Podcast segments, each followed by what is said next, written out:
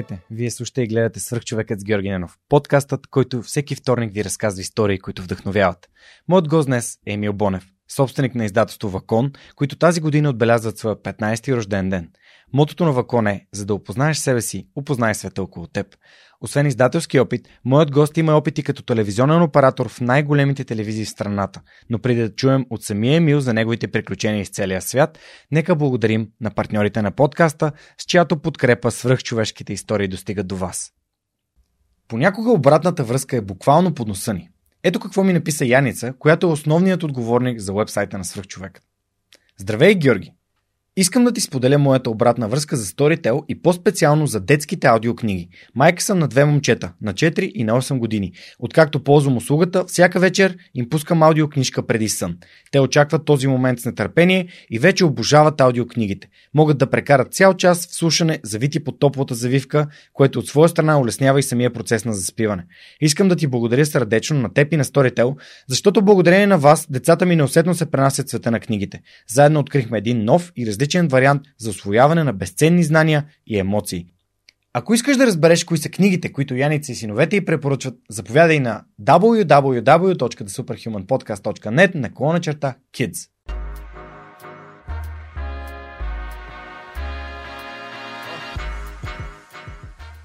Огромни благодарности и за нашите партньори от Dinaфос, които ни осигуряват прекрасната техника, с която записваме аудио и видео епизодите на Свръхчовекът в последните няколко месеца.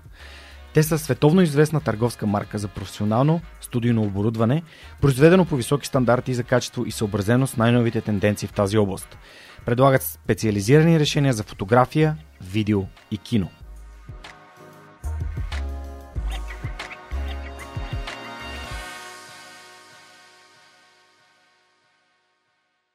Ако развивате стартиращ бизнес, имате нужда от цялостна бизнес стратегия и финансиране за устойчив растеж, Новатор България са хората, които вярвам, че могат да ви помогнат. Основателят на компанията Данил Петков е моят най-добър приятел, моят приятел за цели и моят съветник в бизнес развитието и изграждането на свръхчовекът с Георги Ненов. През едните месеци 100 български компании напълно безплатно ще получат оценка на проектите си, а 10 най-добри от тях ще участват в програма на компанията за набиране на рисков капитал. Победителят в цялата програма ще получи директна инвестиция от Новатор. Присъединете се към компаниите, на които Новатор вече помогна.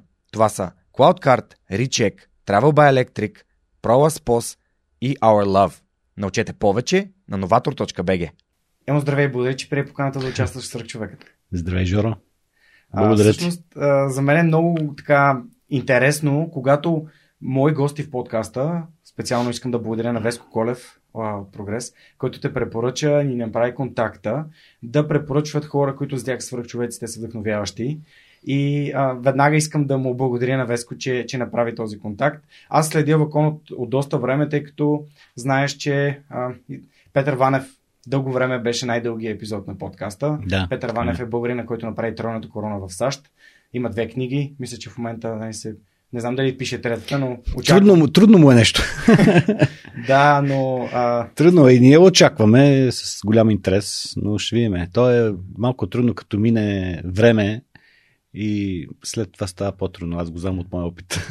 да, па, Петър, аз съм огромен фен на книгата на Ивон Шуинар.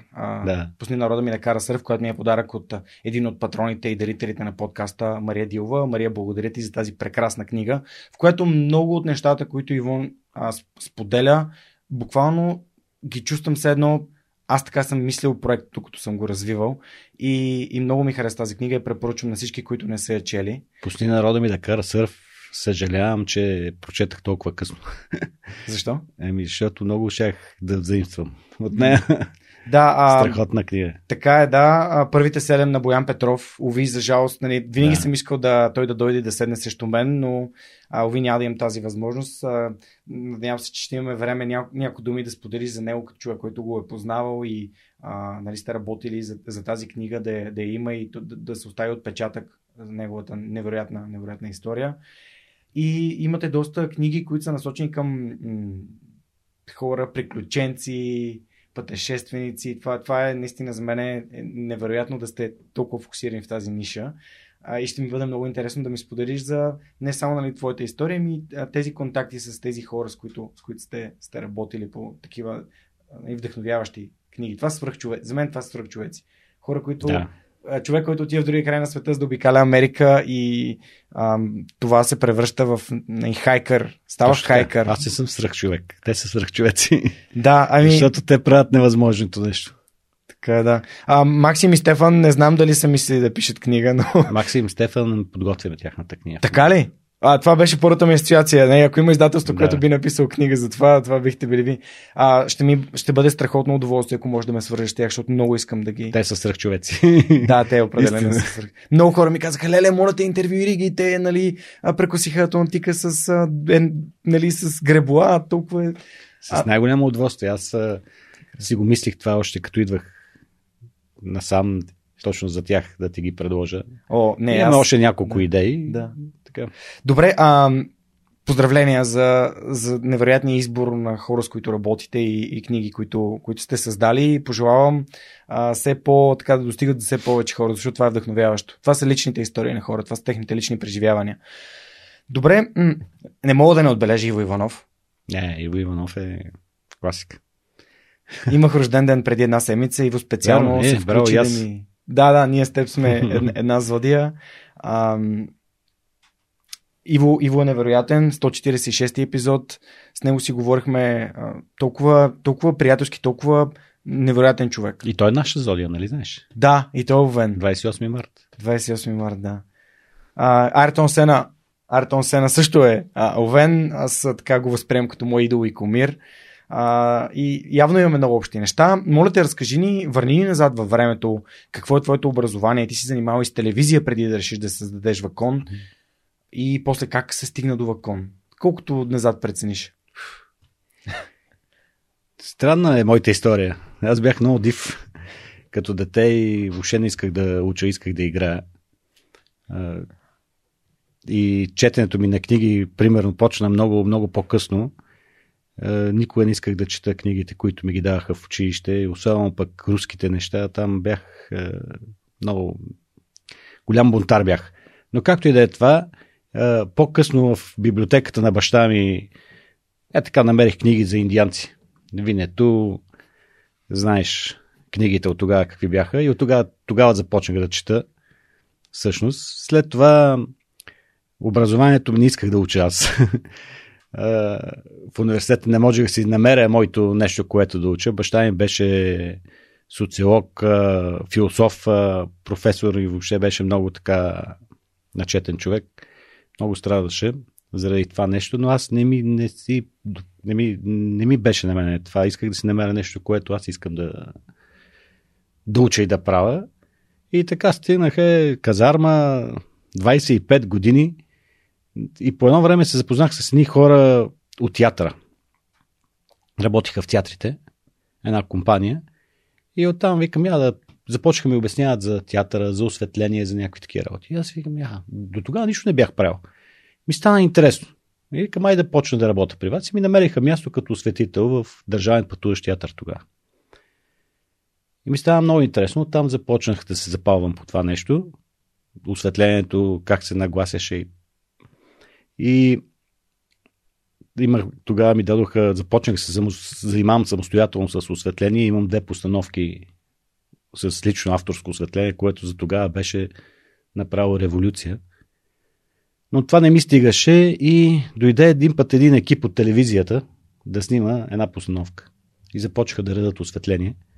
От тогава всъщност ми става интересно и казах, а, я да видим, това е интересно. И започнах да се опитвам да търся къде мога да се запиша да уча. Осветление, естествено, в надпис беше тогава само. Обаче се оказа, че са изключено. Имаше там една-две бройки, в Москва се учише, не можеше да стане. И затова се записах операторско майсторство в Нов Български университет. И оттам почна всичко. И почнах да уча да се занимавам с това нещо. След това да, почнах да работя в нова телевизия почти още от една-две години след създаването на нова телевизия започнах да работя там. Си на приятели направихме едно предаване и така. Кое предаване? Другата България. Защо Другата другата, България. И какво е другата България? Какво Другата? България беше, те беше на тези мои познати, те бяха, ние се запознахме пак случайно с тях, те беше техен проект и аз се присъединих към тях като оператор. А, и то беше да поканиме хората за коледа. Всъщност, да поканиме българите от чужбина за коледа. За 2000-та година. Това беше идеята. След това вече се преобразува на другата България, защото първоначалната идея става много трудна и нямаше как да се осъществи естествено. И така, беше много трудно. Беше... Събирахме пари, ходихме, чукахме от врата на врата, защото телевизиите нямаше кой да ни даде пари за това нещо. Намерихме някакви спонсори малко, пътувахме буквално с... Вече не си спомням. Първото пътуване, което беше 4 месеца, минахме Северна и Южна Америка. мисля, че бяха 7000 долара само с, с тези пари, ако не и по-малко. Всички, целият екип. Да, трима бяхме, ние бяхме трима. И, но беше така много хипарско, защото а, спяхме при приятели, по познати, всеки един от нас намери познати по света, по щатите и така нататък, и на, на тези места. И, и, и всъщност тези хора ни каниха и спяхме при тях. Също времено, като пътувахме, като продължавахме пътешествието си, те се обаждаха на, на техни познати, които ни приемаха. А, и въобще беше много така впечатляващо, защото ние българите сме гостоприемни в някои отношения, естествено. И, и така обиколихме Северна и Южна Америка. с много малко пари. Срещнахме се страшно много българи с огромен материал, видеоматериал, който бяхме заснели. И то, така. То май само това пътешествие би могло да ни стигне за един подкаст, ако тръгнем да разказваме историите. Аз преди говорихме с тебе, нещата се забравят. нещата се забравят и, и става все по-трудно. Баща ми викаше, е, пиши, пиши, води си бележки, води си бележки, защото той имаше издадени няколко книги. Не можех, аз не мога да си вода бележки, да си записвам. Не мога да пиша и всъщност за това направих вакон. Mm-hmm. Всъщност вакон направих, защото аз не мога да пиша, а исках по някакъв начин да запозная хората със света. Тогава нямаше още такава литература. Беше трудно, трудно се пътуваше все още. А, нямаше гайдове в България. А, и затова реших, че ще издавам книги за, на пътешественици, за да мога да запознавам хората с това нещо. Аз като не мога да пиша, но пък ще издавам на хора, които могат да пишат. Супер. Добре, как от телевизията, какво случи в телевизията а, и кога реши, че искаш да, нали, да се отделиш и да правиш нещо да. друго? Как, как беше пътят и нататък? Еми, телевизията работих, след като работих години в нова телевизия, ме поканиха в BTV да работя. Там работих много години. Преместих предаването Другата България от нова телевизия. То вече се излъчваше в BTV. След това го продавахме предаването. Но в един момент аз беше вече, бях почнал да издавам книги. Бях създал вакон, но абсолютно така като хоби. Не беше идея да правя голямо издателство. И имаше един момент с един приятели, отидахме в Китай и Тибет за един месец. И може би, като се върнах от Тибет, тогава нещо. Тибет е интересно място. Не можеш да. да... Там а, много интересно е, но не може да усетиш да си се променил. Но след това се вършиш променен. променен. Това е много странно. Има нещо наистина, което действа там. Енергия. И някаква енергия, да. И тогава, като се върнах, реших, че спирам с телевизията. Каквото и да става. Това е това? Това беше преди 7-8 години вече. Uh-huh. А кога, кога е създаден Вакон? Вакон е вече на 15 години. На 15 години. Да, т.е. ти си правил паралелно нали, издателството и, да. и си снимал. Точно така, паралелно, но пак казвам, не беше. Извинявам се. Не беше бе, като хоби беше. Да. Издадох една книга, втора, трета, четвърта, то, то влича. Особено като има интерес, като хората го харесват. И, и да, точно така. И това е мотивиращо. И в един момент започна дори трудно да ми става, защото м- не можех много-много така. Трудно и беше да съчетавам двете неща, защото в телевизията си беше работа. Но и другото, което беше в телевизията, малко ме разочарова. последно mm-hmm. време, като работих. Нещата започнаха да стават малко по... Тя телевизията винаги е била комерциална, нали? но прекалено комерциална. И това е едно от нещата, които така започнаха да ме демотивира да работя там. Иначе имаше там, срещнах страшни колеги и страшни хора. Много а, добри. Това, че комерциализацията е толкова прекалената комерциализацията е те смущава това, според теб, сблъсък на ценностите ли е? Как, какво те... Ами на моите ценности, да. да. Моите ценности, защото сега да ми се влиза в някакви супер да. детайли, но да, не, нещата не, не, се изкривяваха и аз виждах как се изкривяват една новина, как се изкривява. И, да. и как аз... може да се повреди, навреди на човек, mm-hmm. без той да има вина. Примерно. Mm-hmm. Да.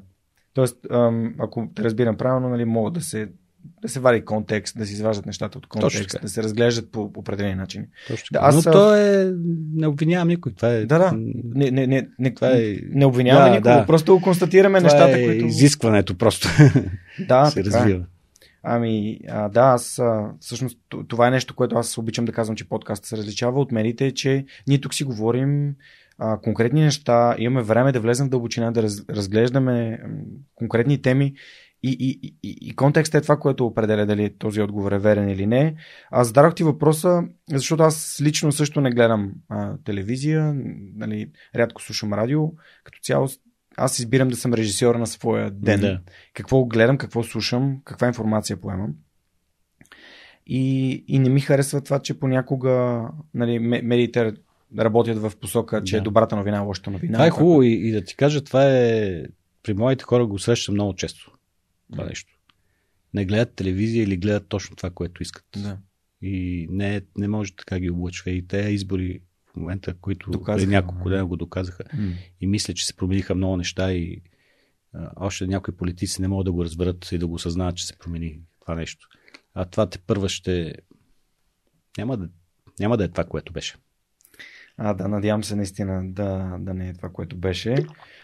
Попитахте за ценностите, защото ценностите са нещо много важно и понякога ние самите не си даваме сметка, когато попаднем на ситуация, в която трябва да вземем решение, бе, искам ли да съм на това място, искам ли да работя с този човек или в тази компания или в тази институция, или нещо просто ми казва, бе, това, което се прави, не, не е твоето, не ти харесва, не отблъсквате по някакъв начин. А, при мен аз съм много, аз съм много свободолюбив и, и ми пречи, когато някой... Овен Някой се опитва да налага мнението си върху мен и ме, и, и ме принуждава да, а, да, да упорствам за това, че аз имам свободата да правя собственици избори и някой иерархично ми налага да, да правя дадени неща. И затова те попитах, защото очевидно а, и, и при теб се е случило нещо подобно. Добре, м- много искам да те попитам за, за Тибет. Не, не, разкажи ми какво, горе-долу какво се случи там в Тибет. Просто някакви неща, ако, ако нещо ни направи впечатление, като отиде на, на разходка или някаква конкретна цел. Бяхме на разходка. Да. Бяхме на разходка с приятели. Двама приятели, един е от телевизията, другия е познат от Англия, живее в Англия. И решихме да вземем така раници. Това ми беше любимото пътуване. За съжаление, от тогава не съм го правил. Mm. Е, взимаме си по една раница с малко багаж, макар че мога не беше малко, с малко багаж и, и тръгваме без абсолютно никаква. Направим си естествено някаква цел, правим си някакви точки, а, обаче без без някаква организация. Без, без организация. Не, имаме план къде да, да отидеме, да. но ако стане, да, не на всяка цена. Да, да. И ако може видим и нещо друго, супер. Нали?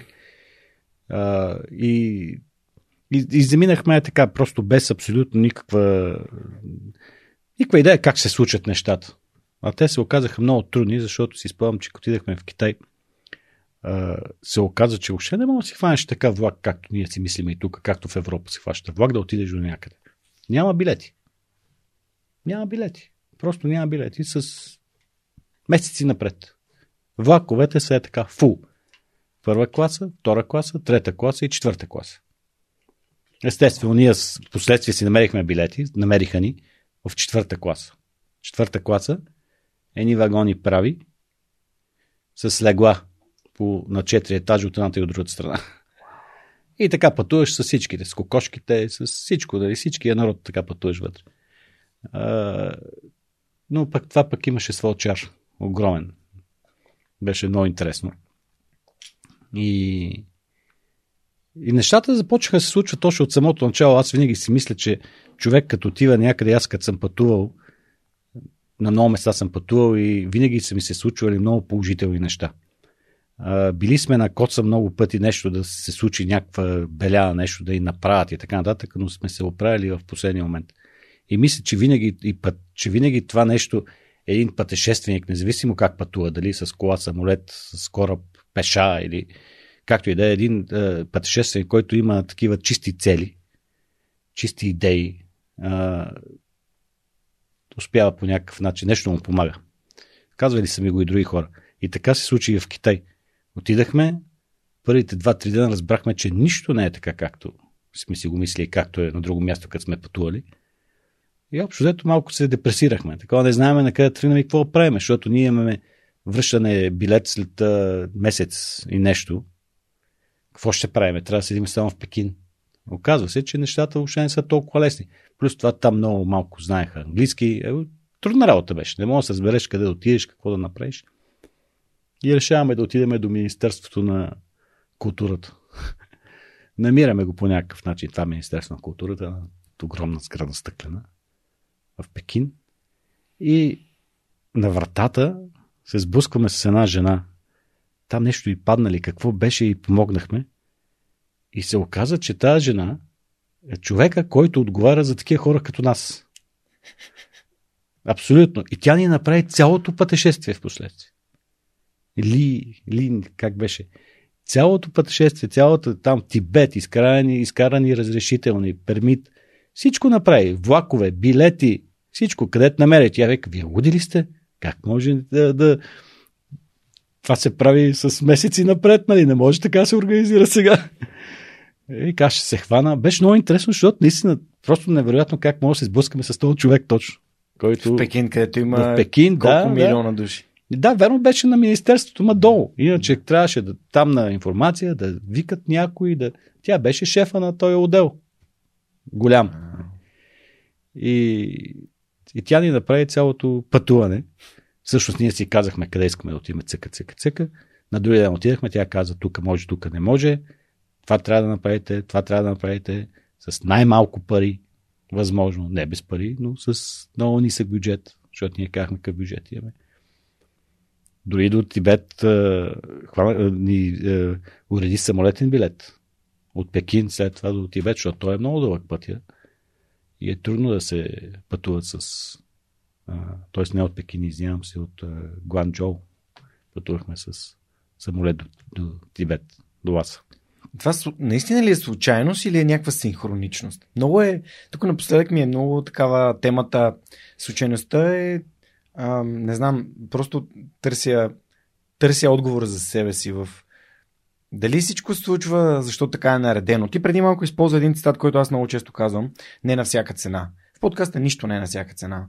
Ако днес не можем, mm. звъняли са ми хора, не могат да дойдат днес. Добре, няма никакъв проблем. Ела, когато можеш и когато имаш енергията и нагласта и, и всичко се получава така с желание и с лекота, а, защото моята годеница ме научи на това, че хубавите неща, твоите неща се случват с лекота. Не е нужно да, да ги пресираш, да ги натискаш, да стана, да стана нали, вид с... Не знам. Аз а... не знам синхрон ли е, но като желая много силно нещо, съм забелязал, ако му давам зор, нали, не става. Но ако го желая,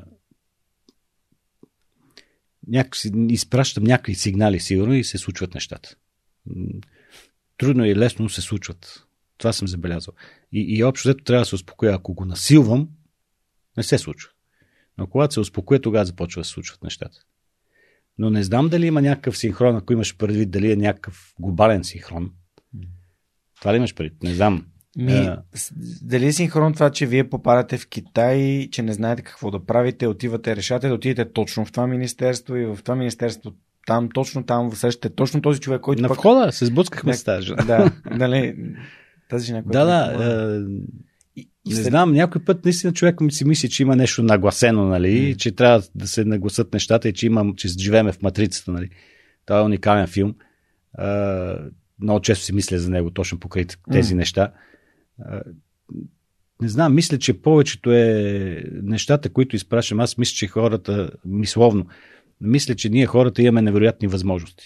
Използваме, може би, силно 1-2% от тези възможности, които ги можем и умеем. Един ден ще е след много, много години да сме, да сме живи и здрави, нали, планетата като цяло човечеството.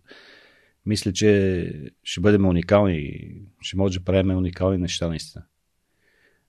И, и, и, смятам, че това е човек изпраща много силни сигнали и, и го наглася това нещо. Не знам точно как се израза, но така просто така, така мисля, да, да, че може човек да разговаря с някой човек, който е примерно в Тибет. Стига да иска. Това е бъдещето. Според мен е много, много далечно бъдеще. Качествата на хората. Хората сме уникални. Не знам дали има други на света, в Вселената. Е, какво мислиш? Аз понеже а, съвсем скоро, буквално а, до утре пускаме епизод с един хелиофизик, а, Камен Козарев се казва, който е много, много интересен. Той се върна в България от Харвард Смитсониан, където е, е работил с а, много известни така хелио, астрофизици, хелиофизици. И, и си говорихме за това, че той ме прави, че Вселената не е безкрайна, а че Вселената просто няма край. А ти представяш си да няма край? Ето, това е много трудно а? за мен. Всичко има край в нашата да. представа. Всичко, всичко. Всичко има край. Химикалката има. има край. Всичко има край. Състезанието има край. Всичко има край. Всичко. Живота на всяко едно. Да, всичко има, има край. край. Планетата има а Вселената няма край. Какво значи да няма край? Слънчевата система има край. Да. А, млечният път има край, нали? Начало и край. Да, да, така е. Как може да няма край? Е, това е много... В, в какво живеем? Как? Аз не мога да... Дори не според да мен, ако прекалено много започнеш да мислиш по това, за, върху това нещо, ще плодеш. Ако прекалено много се нали, се вманячиш да, си го, да го разрешиш този проблем. Ако можем Защото да аз не мога да си го представя. Ако може да използваме някаква аналогия, примерно, нали, числата са безкрайни. И ако някой може да, да преброи до края на числата, значи би могъл да възприеме какво значи да е безкрайна Вселената. Но когато, понеже числата са да, някакви числата са символи, безкрайни, докато Вселената е някакво пространство или енергия, или не знам. Може ли се го каже, че живееме в една прашинка на някакви други, примерно, хора, които са ултрагиганти. И ние сме като в техния въздух, сега ние го дишаме тук. Да, да, да. А? Представяш си? Да. Следващия мет може някой да ни засмучи така. Да направи. Край. Край. Да, вау. Много е цялата И на някакъв много бавен, бавен, бавен такъв, бавно движение за, за тяхното. Не. Нали? Те, при тях всичко много бързо се случва. Ние се движим някакво бавничко, бавничко. А, много голям фен съм на Ювал Ноа Харари и неговите книги и когато прочетох Сапиен за първи път много се впечатлих, защото много ми харесва как той каза, че ние много сме се взели на сериозно, обаче всъщност а ние, ние като вид, като вид, сме родени в последната секунда, на последната минута на продължението на футболния матч. А, слънцето е на, на милиарди години. На милиарди. На... Ти си кажеш, а 2 милиарда години колко са? 2 милиарда година са 2, 2000 милиона години, а 2000 милиона години, години са, вече да не, да, да не влизаме, да не го раздробяваме това, защото ние сме тук, аз съм тук от 30 години. И, и бях в люби, една от любимите ми пещери в България, Уховица, намира се на юг Смолен. Бях там с един гид, аз годеницата ми е един гид и тя ни разказва, че тази пещера се е формирала преди около 4 милиона години. И аз седя така, както сме днес в студиото, глеждам си и си казвам, Кати, 4 милиона години. Mm. Аз тук си мисля, че свърх човека и тук ще променям и хора и общества и, и... Прави това, което обичаш и което ти носи удоволствие и се наслаждавай, защото 4 милиона. Свръх природа. Да, да, да. Добре, как, има ли някакви други неща, които се случиха в Тибет? В смисъл, какво е, какво е Тибет като място? Как го, как го усетите? Тибет е, е много интересно място, но пак казвам, в първи момент не мога да разбереш, така не мога да почувстваш. Чакаш нещо да се случи. И всеки казва ти, бе, те променят. Ти виж, минава един ден, втори ден, трети ден. Ме, дай нещо да се случи. Да, да усета нещо. да видиш нещо, обаче не е точно така. Значи аз не съм разговарял с някакви монаси. Всъщност там беше много странно, защото а, първо трябваше задължително да имаме кола. Нали? задължително трябваше да имаме гид, задължително трябваше да имаме шофьор, който шофьор беше китаец, който беше е, такъв е, наблюдател, не само шофьор, да гледа какво правиме. А гида, който беше, беше местен, супер готин човек, обаче постоянно ми каже, моля ви се, не отивайте там, моля ви се, направете това, моля ви се, стойте тук. Защото му правят проблеми след това на него. Моля ви се. Тоест има някакви правила, които са много стрикни. Да, защото ние в първи момент спазваме правилата, ама след това започваш, искаш да отидеш там, искаш да видиш нещо друго, искаш. Не да, въобще да мръднеш от него, което супер ограничава. А, знаеш, че там е комунизъм и там е знаеш отношенията Китай-Тибет въобще какво се случва и всичко трябва да се следи. Абсолютно всичко трябва да се следи. Шофьора следеше всъщност шофьора не знаеше английски, но той следеше гида. Да. А, нали, това е много така кофти страна на Тибет, като усещане. Другото имаше много военни, с много патрули. Имаше там в Ласа, до центъра на Ласа, от всякъде центъра беше, трябваше минаш през едни КПП-та. И отстрани има военни с автомати. Имаше няколко вида не знам, полиция или военни с различни униформи, китайци, е, с заредено оръжие. Като пътувахме, след това отивахме, уходихме до Кайлаш и до Еверес. Като пътувахме с джипа, той джип се наема, естествено. Той не, ние наемаме и китайца и гида. И, и гида нали? Mm-hmm. Всичко влиза в тази цена, но ти не можеш без това. И караш, караш, караш и оп, КПП и проверка на документи. С автомат, с всичко. И там аз а, ме помислиха, че снимам, защото той ме предупреждаваше. Нали, да не снимаме въобще там, въобще е забранено. И бяхме... Аз отпред снимах с една фотоапарат, такъв mm. камера, като вашите. Оп, се. И, и го бях оставил на прозорец. Без да снимам. Е, като се развиках, зареждат автомати, шак, шак, шак, чакайте бе, какво става тук? Нищо не викат, ама агресия, виждаш да. как те хора има, да. очите им излъчват агресия. Да. Ще стрелят точно малко. Сега, може би нямаше стрелят, ама една ситуацията е така много става една напрегната и кофти като усещане. И това е поради тази причина някакси не можахме много, много да, да усетиме всичко. Да се отпуснем. Да се отпуснем, да, да, да се отпуснем. И бяхме, обиколихме така доста манастири, бяхме в едно, съжаление не мога да сета, един манастир, който беше по-далечен. Там така, може би, усетих а, а, атмосферата на Тибет, защото там имаха и молитва монасите. А, беше един от манастирите, които не беше разрушен. Не знам да и знаеш, Тибет е 70% от манастирите, като Китай са ги завладяли, са разрушени. А, интересното е много, което малко да обърна политически. Mm. А, интересното е много, че китайците, след като са изгонили тибетците и монасите и са искали да ги буквално съсипат и унищожат, нали, тяхната култура и религия и всичко, в последствие разбира, че това не е правилно. И, и сега строят манастирите на ново. Опитват се да ги построят както са били. Както са били. То естествено не може да стане точно така. Обаче се опитват и им казват, добре, правете каквото mm. искате. Обаче, това, което ми направи много силно впечатление. Пътуваме си. Пътя е, значи, е, едно от момчетата, с които бях, беше 3 години преди това бил, беше ходил там. 3 или 4 години. Той твърдеше, че е нямало път асфалтиран. А сега имаше път почти до Еверес, вече до, като се изкачва нагоре до първия базов лагер, беше посипан с камъни и там ще силно е асфалтиран вече. Това беше при няколко при години. А, и имало път до Непал, който е асфалтиран. Ама път, сега не е голям магистрала, двоен път, дволентов. Обаче с мостове, тунели, всичко, асфалта гладък, перфектен. И това, което ми направи много силно впечатление. Пътя, път, път, път, път, път. Някаква къща ето там, така тибетска.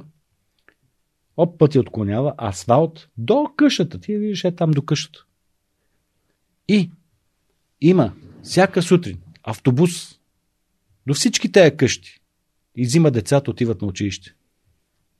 След това ги връща безплатно. Има ток прокара. Асфалтов път. Всичко. Супер. И те им казват, добре, имайте си вашата вяра, нали? Нямаме нищо против вас. Но те се променят по този начин. Мисълта ми е колко умно са поступили в последствие и разбрали са си грешката. И са решили, че ще ги вземат обаче по друг начин. нали? Да. Кой ще се съпротиви, като детето му ходи на училище, като има храна, като може да отиде до града, Има ток. като има ток? Да, да, така е.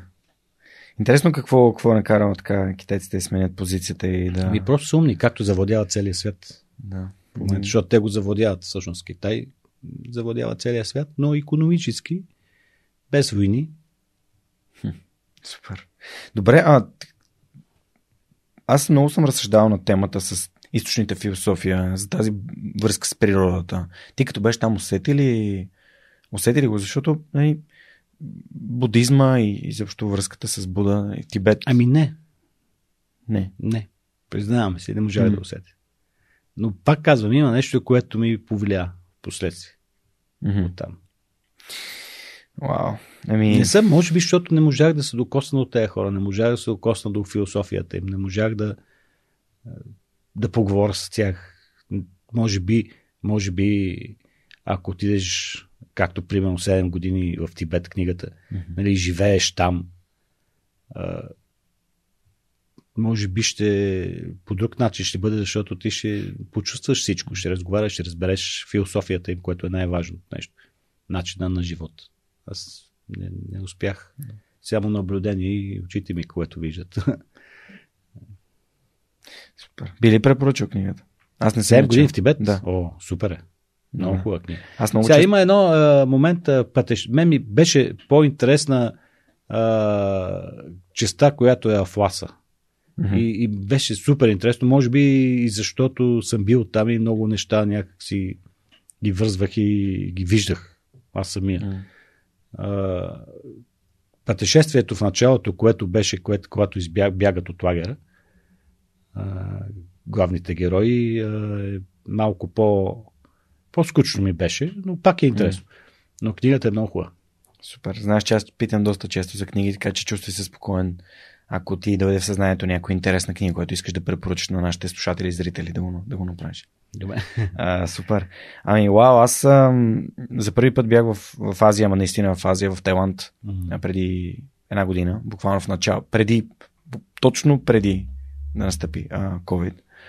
А, и много ми хареса, много ми хареса Тайланд, много ми хареса земята на свободните хора, много ми хареса тяхната храна, а, техния менталитет, това гостоприемство, колко са дружелюбни.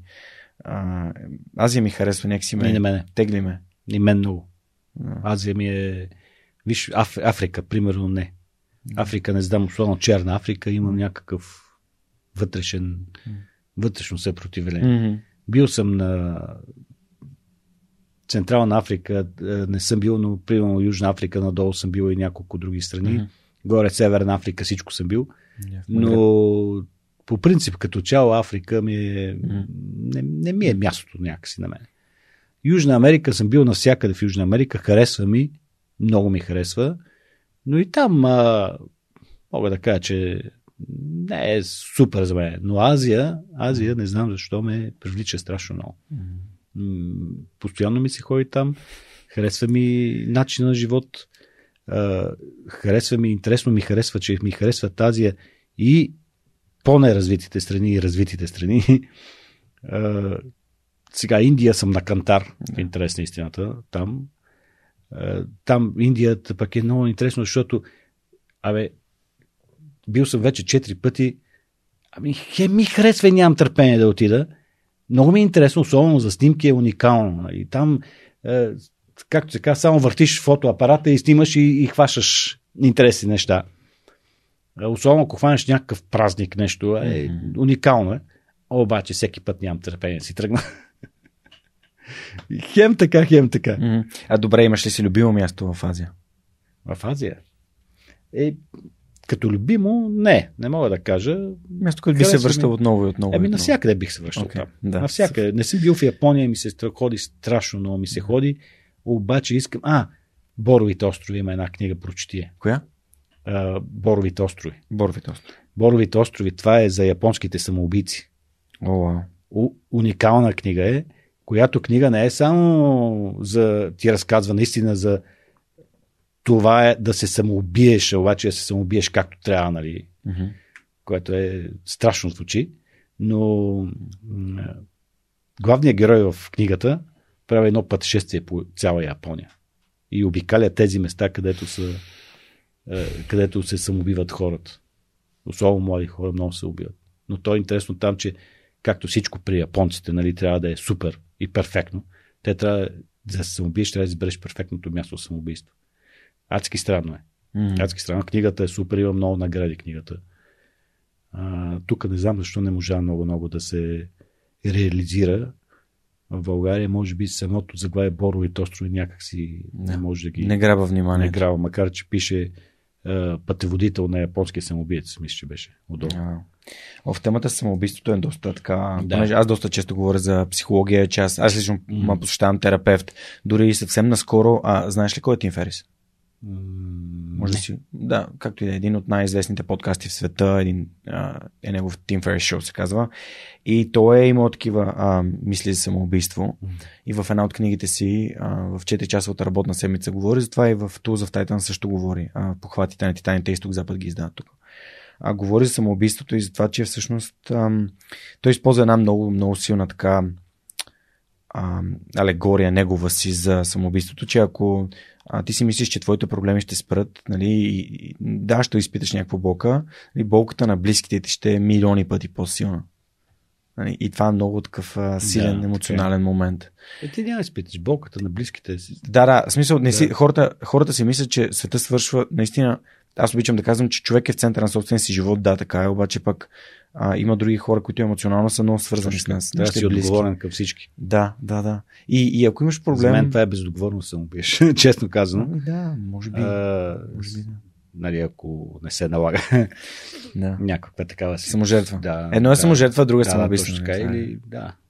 А, но да, да, да, не- да не, да не влизаме в тази тема, да. Но книгата е уникална. Книгата не е страшна. Да. Напротив, книгата е супер интересна. Супер интересна. Той автор е, той е, живее в Германия, скарва се с жена си, както и да е, и заминава, решава да заминава за Япония. На някъде тръгва. Взима си един билет и, и тръгва на някъде. И от- отива в Япония.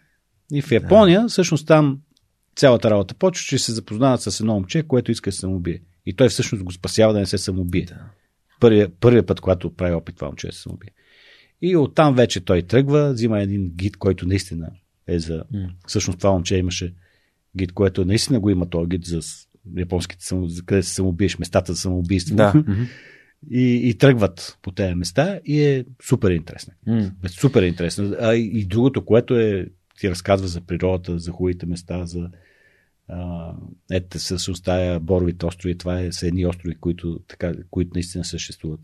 Много красиви острови, както всичко в Япония. Не знам там как така всичко е толкова красиво и подредено. То природата им е такава. И е хубава е книгата, много. Заслужава си да се прочете. Много. А, а послед, последно нали, а, така, препратка към Оран Гонел и неговата Бог винаги пътува инкогнито, пак книга, която един човек решава, че живота му е ужасен, отива кача се на Ефеловата кула, а, за да прекрати живота си там. И там го среща един човек, буквално на, на парапета, там на един ресторант, на един балкон, който е много добре описан в някакъв блок, къде точно трябва да отидеш, че не можеш да се хвърляш Ефеловата кула. А от този бог. От този а, балкон. Балкон А, зад някакъв балкон ресторант на Ефеловата кула. Е, е, а, е, и този точно човек го нещо подобно. пресреща там и му казва, виж сега, тук нали, ще ти даме ни задачи и ще ти помогна нещо да се случи, обаче няма да се убиеш, не дължиш ми живота ти там по някакъв много интересен начин и ам, по много така въздействащ начин, според мен книгата е написана за, а, за този човек, който бу- буквално променя живота си. Променя живота си по този начин, променя възприятието си за света, Ама след като не се самоубива. след като не се самоубива. Е, да. лошо е, че в тази книга Да. всъщност този, Да. това момче се самоубива. Мгм. Но това А, всеки автор може да, да. го разкаже по различен начин. Прекъсвам епизода точно за 30 секунди, за да ви представя най-новия партньор на подкаста SMS Bump. SMS Bump е платформа за SMS маркетинг в онлайн търговията с клиенти като IKEA, GoPro, Patagonia и много други. През 2020 година компанията беше придобита от американската Yotpo, което стана най-голямата сделка за придобиване на български стартъп в историята. Целта на SMS Bump за 2021 година е да разширят екипа си до над 80 души и то не само с технически специалисти. Освен гъвкавото работно време, компанията предлага всеки да избира сам мястото, от което работи. Ако това звучи като твоето място и искаш да станеш част от екипа, който променя бъдещето на електронната търговия, разгледай актуалните позиции на сайта на SMS Bump. Успех! Ами, ам, добре. Емо, разкажи ми за това как ти дойде идеята изобщо да съз- създадеш издателство Вакон. Аз И защо казах. Вакон? да. Аз ти казах. И коя е първата книга? Дойде ми идеята, защото в България нямаше гайдове. Аз не можех да пиша, не можех да, не мога да пиша книги. Пробвах, не става, пълна трагедия. Ужас направо. А, и тогава реших, защото аз като пътувах, навсякъде отидах първото нещо, като отидах някъде, си купа гайд.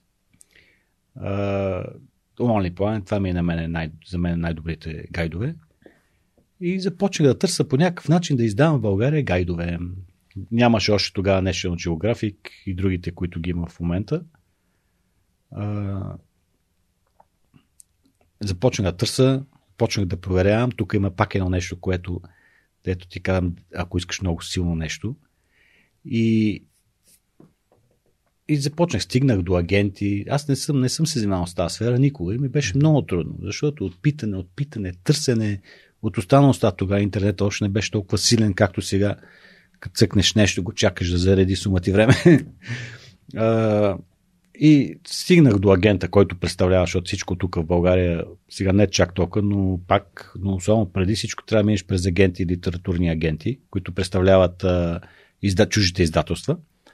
И стигнах до агента, който отговаря за тези неща и отидах при него и се оказа, че естествено нещата не са толкова лесни. Трудно е да много трудно се издаде една книга. Знаеш, една книга много трудно се издаде. А гайд да се издаде е сигурно 10 пъти по-трудно. Дори 15 пъти по-трудно, отколкото една обикновена книга да издадеш. Нали? Не е само превода, редакцията, корекцията, което аз си нямам харпа, хър- хабер от тези mm-hmm. неща. Нали? Аз съм... Никога не съм издавал книги. А, но и гайда трябва през 5 години всичко да се унищожава и да се прави наново. Защо? Защото се опреснява информацията. Това беше изискване твърдо. Дори не знам и сега, предполагам, че и сега е така. Тоест изискването се да се променят. преиздава всеки 5 години този Да, гайд. да. Значи 5 години, каквото не си продал, трябва да го унищожиш. Дори, дори имам, мисля, че има на някой по-малък срок. Всичко го унищожаваш. Значи, примерно, ако си ти останали 2000 бройки, ги унищожаваш, за това сметка, естествено. Никой не ти поема разходите за това нещо. Да. И трябва да го направиш наново, с новите данни вътре, с всичко, защото те се променят. Нали? Преди е било преди 5 години една стая 20 долара, сега е 25 и те искат да бъдат всичко вътре да бъде абсолютно точно.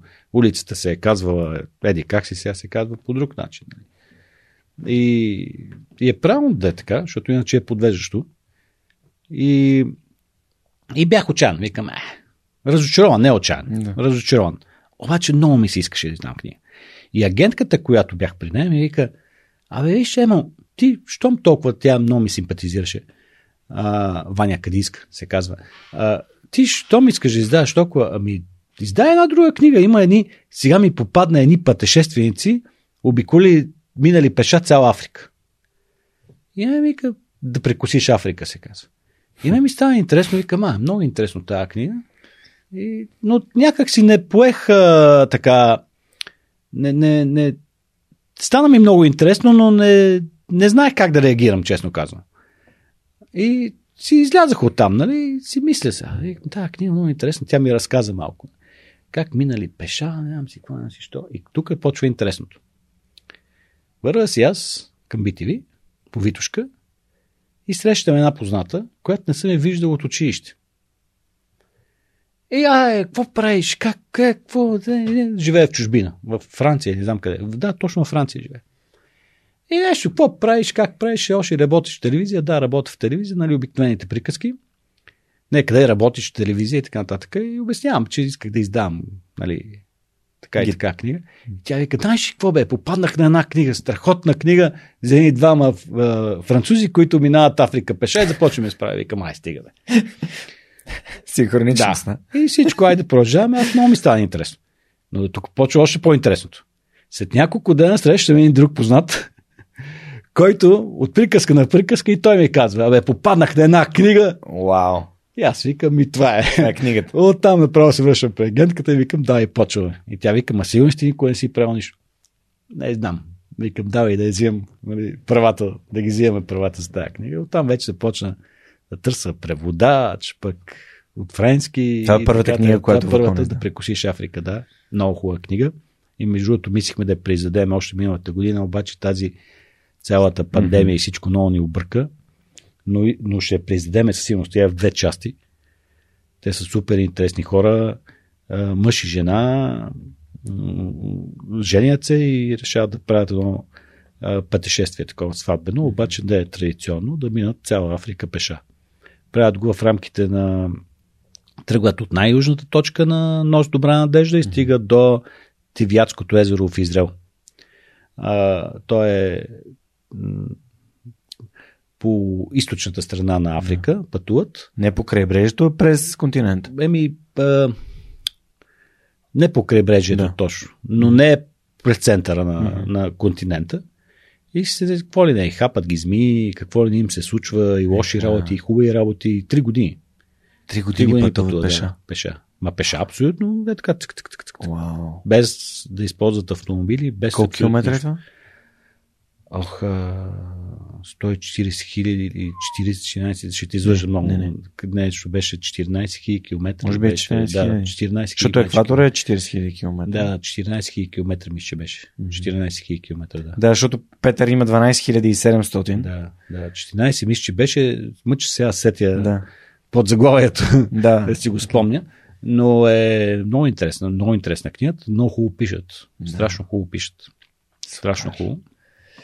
И какво? И- Какви бяха резултатите от тази първа книга? Ами всичките, като издадох, аз не знаех и къде да продам и какво да прави. Беше много трудно тогава с какъв излизам аз, дето тук ще издавам книга, защото всичките издателства, дори новите издателства, mm-hmm. които се бяха появили там а, след промените, нали, 90-та година, те всъщност те старите почти ги нямаше. Новите издателства, всичките бяха работили в този бранш.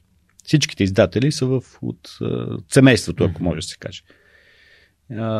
И аз изведнъж се появявам някакъв, дето какъв си ти, нали? Малко така беше трудна работа. А, и всички ми казваха там търговци, каква е тази книга, тук такива книги не върват за пътешествие, какви са тези работи? Обаче тя се продаде много добре. Направихме няколко тиража. Хората разбраха, отиваме на разни места, питат, а, е, тази книга е много интересна, като разбера, че аз съм издал. И беше пълна с грешки вътре. След това я преправяхме. Е, Не знаехме как. Аз е, сам се опитвах да си я правя там, някакви програми взимах. То, докато направиш една страница, то се рендва или след това какво ставаше, мисли го. Беше много трудно да се, да се работи. Но, но стана. Стана и след това издавахме втора книга, трета книга и то, пак казвам, то се ослажда. Какво научи от, от те грешките? Защото много често срещам хора, които ги е страх да, да скочат с първата версия. Например, аз не съм такъв, но има хора, които са. Ми аз чакай, аз трябва да направя това, тази книга или този подкаст перфектен, да няма грешки, да няма нищо, да стане идеален и тогава да го пусна. Не, не може без грешки. Не, зависи сега. Ако си работил в сферата, примерно, както аз съм работил в телевизия и съм бил оператор а, и съм правил предавания, аз естествено, ако искам да си направя едно студио, затова много ви харесна тук какво сте направили, колкото и малко да е, искам да го направя перфектно и защото знам как трябва да стане. А, и е нормално един човек, който разбира от тази работа, да иска изискванията да са му много високи. А, друг е момента, когато никой не си се занимавал с това нещо и е абсолютно нормално да допускаш много грешки, защото ти се учиш. Освен ако няма някой до тебе, който да ти казва абсолютно стъпка по стъпка, стъпка по стъпка, прави това, прави това, прави това. Но според мен няма абсолютно нищо лошо в грешките. Абсолютно нищо лошо. Мен са би се подигравали страшно много. Защото аз в началото, още като бях и млад, а, като ходих на разни места по печатници и съм виждал там, като печатаме нещо, аз не разбирам от плаки, от цветоотделки, от всички тези работи. И дори работници, които са там, които печатат на машините, и ги чувам зад гърба ми как ми се подиграват. Нали. А, той е тук още някакъв дошъл тук, нали, да, обаче го приемам. Никога не съм се сърдил нещо да съм казал. Ми, в крайна сметка, да, греша. И уча в процес. Нормално е. Да. Да грешиш, трябва да се научиш по някакъв начин. Mm-hmm. И затова аз никога не, на някой, когато дойде и нещо прави, който не разбира и не знае, никога не му се смея, винаги напротив му казвам, ела, ти помогна. Това е, между другото, още и когато не бях толкова добър и в операторската работа, си спомням, като дойдеше някой нов оператор и ново момче или въобще в телевизията, репортер, нов, особено в нова телевизия и в BTV имаше много нови репортери. Винаги съм се опитвал да го науча, ела да ти кажа сега тук, така направи, така направи, така направи. Дали? Не да и се подиграваме да кажа, защото съм имал и такива случаи и колеги, които казват, бе, остави го там да се оправя, да се излага. Не, защо? Има някои от колегите ми, които снимахме с тях и аз им казвах какво да правят, буквално не знаеха, които сега са на много високи позиции вече mm. в телевизии. Понеже аз работя доста с хора също и имам един цитат, който винаги им казвам хората, които не знаят. най-глуповият въпрос е незададеният. Да, е, Защото е, аз самия обичам да разбирам нещата, които правя.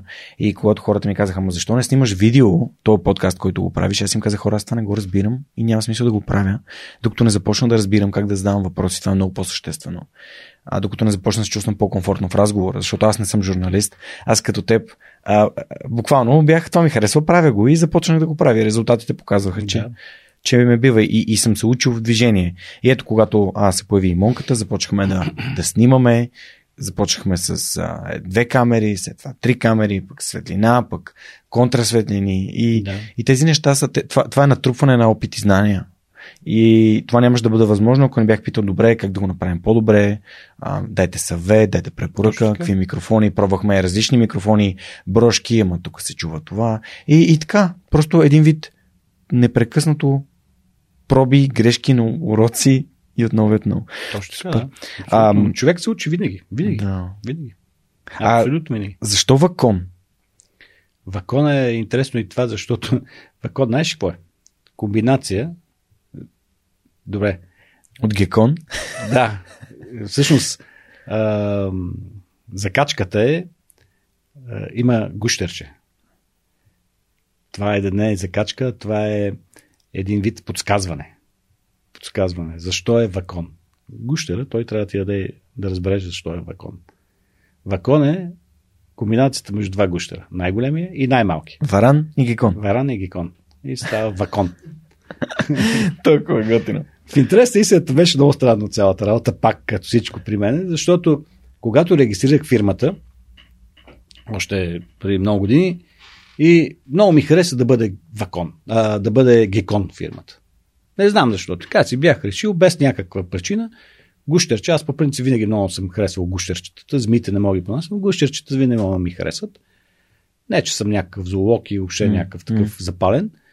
А, и бях решил гекон да бъде. И отивам при едни адвокати тогава, да ми регистрират фирмата.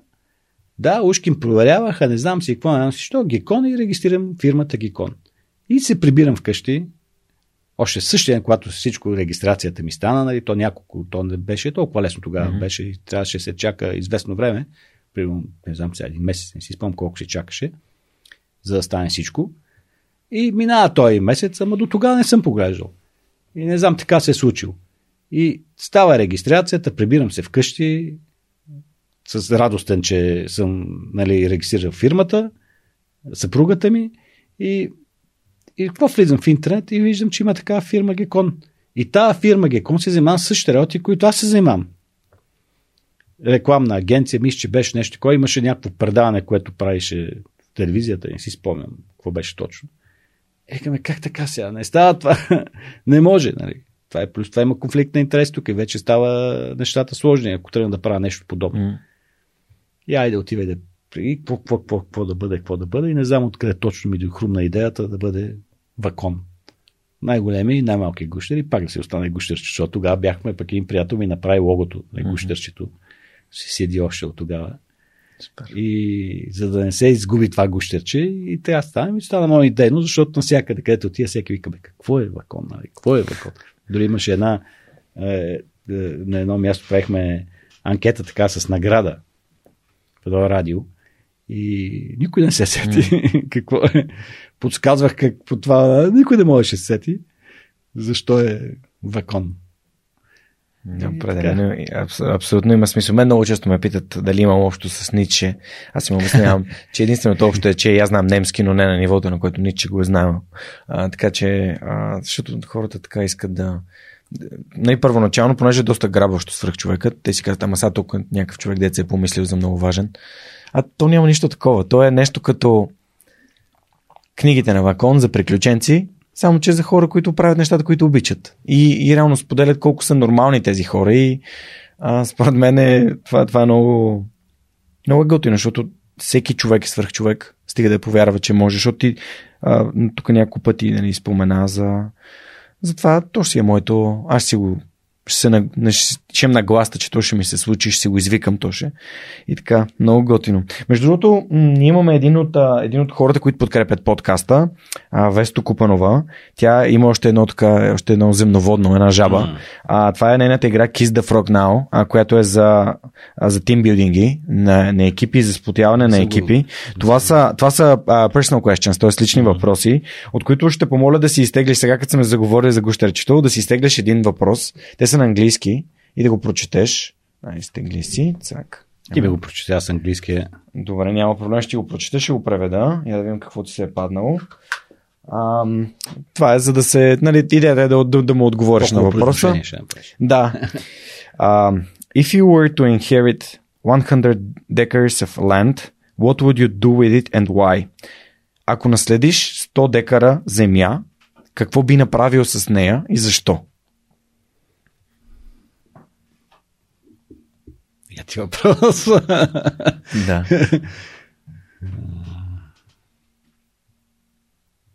Леле, никой не съм си го мислил това нещо. Ето един, един приключенец, един пътешественик, какво би правил с земя? А, има ли значение къде? Не, Защото това е много важно. не, ще просто го- земя. Дали ще го тук до София, примерно, дали ще е в центъра на София, дали ще е на морето. Дали Къде ще... би искал да имаш 100 декара земя?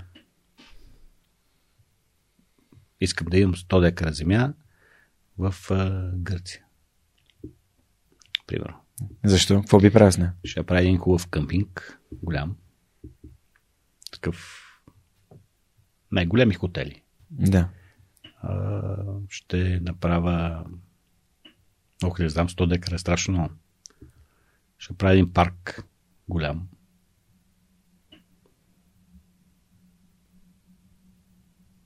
Не знам. А защо къмпинг? Ами, не знам, защото е... Искам да бъде такъв къмпинг, който да е по... С едни такива, примерно съм си мислил, едни... като юрти има едни такива, не знам да- дали си ги виждал с Да, да. а, едни бели. Това ми хрумна в момента, Мгм. не знам.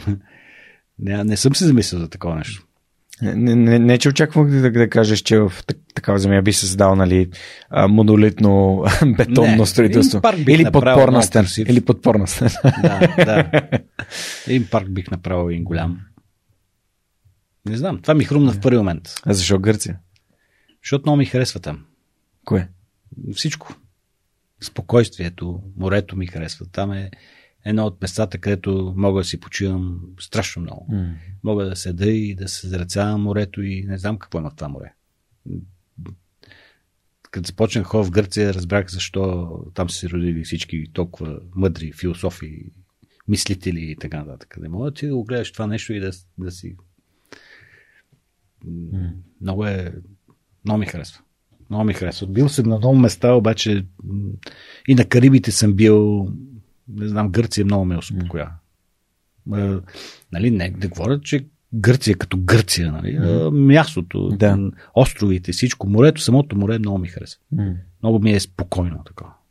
Като бях в Тайланд и, и се надявах, не, като отида на, на изток, да видя някакво по-хубаво море от гръцкото, но Адаманово море изобщо, не- изобщо не ми допадна толкова, колкото ми харесва в Гърция. А, имаше много, беше много мътно, а, имаше много корали, някакси не беше, не, не ме впечатли. Да. В смисъл като, а, примерно, а, там Джеймс Бонд и другите острови от целия архите- архипелаг, който е около Пукет, там Фифи и така Да, нататък да. много красиви места.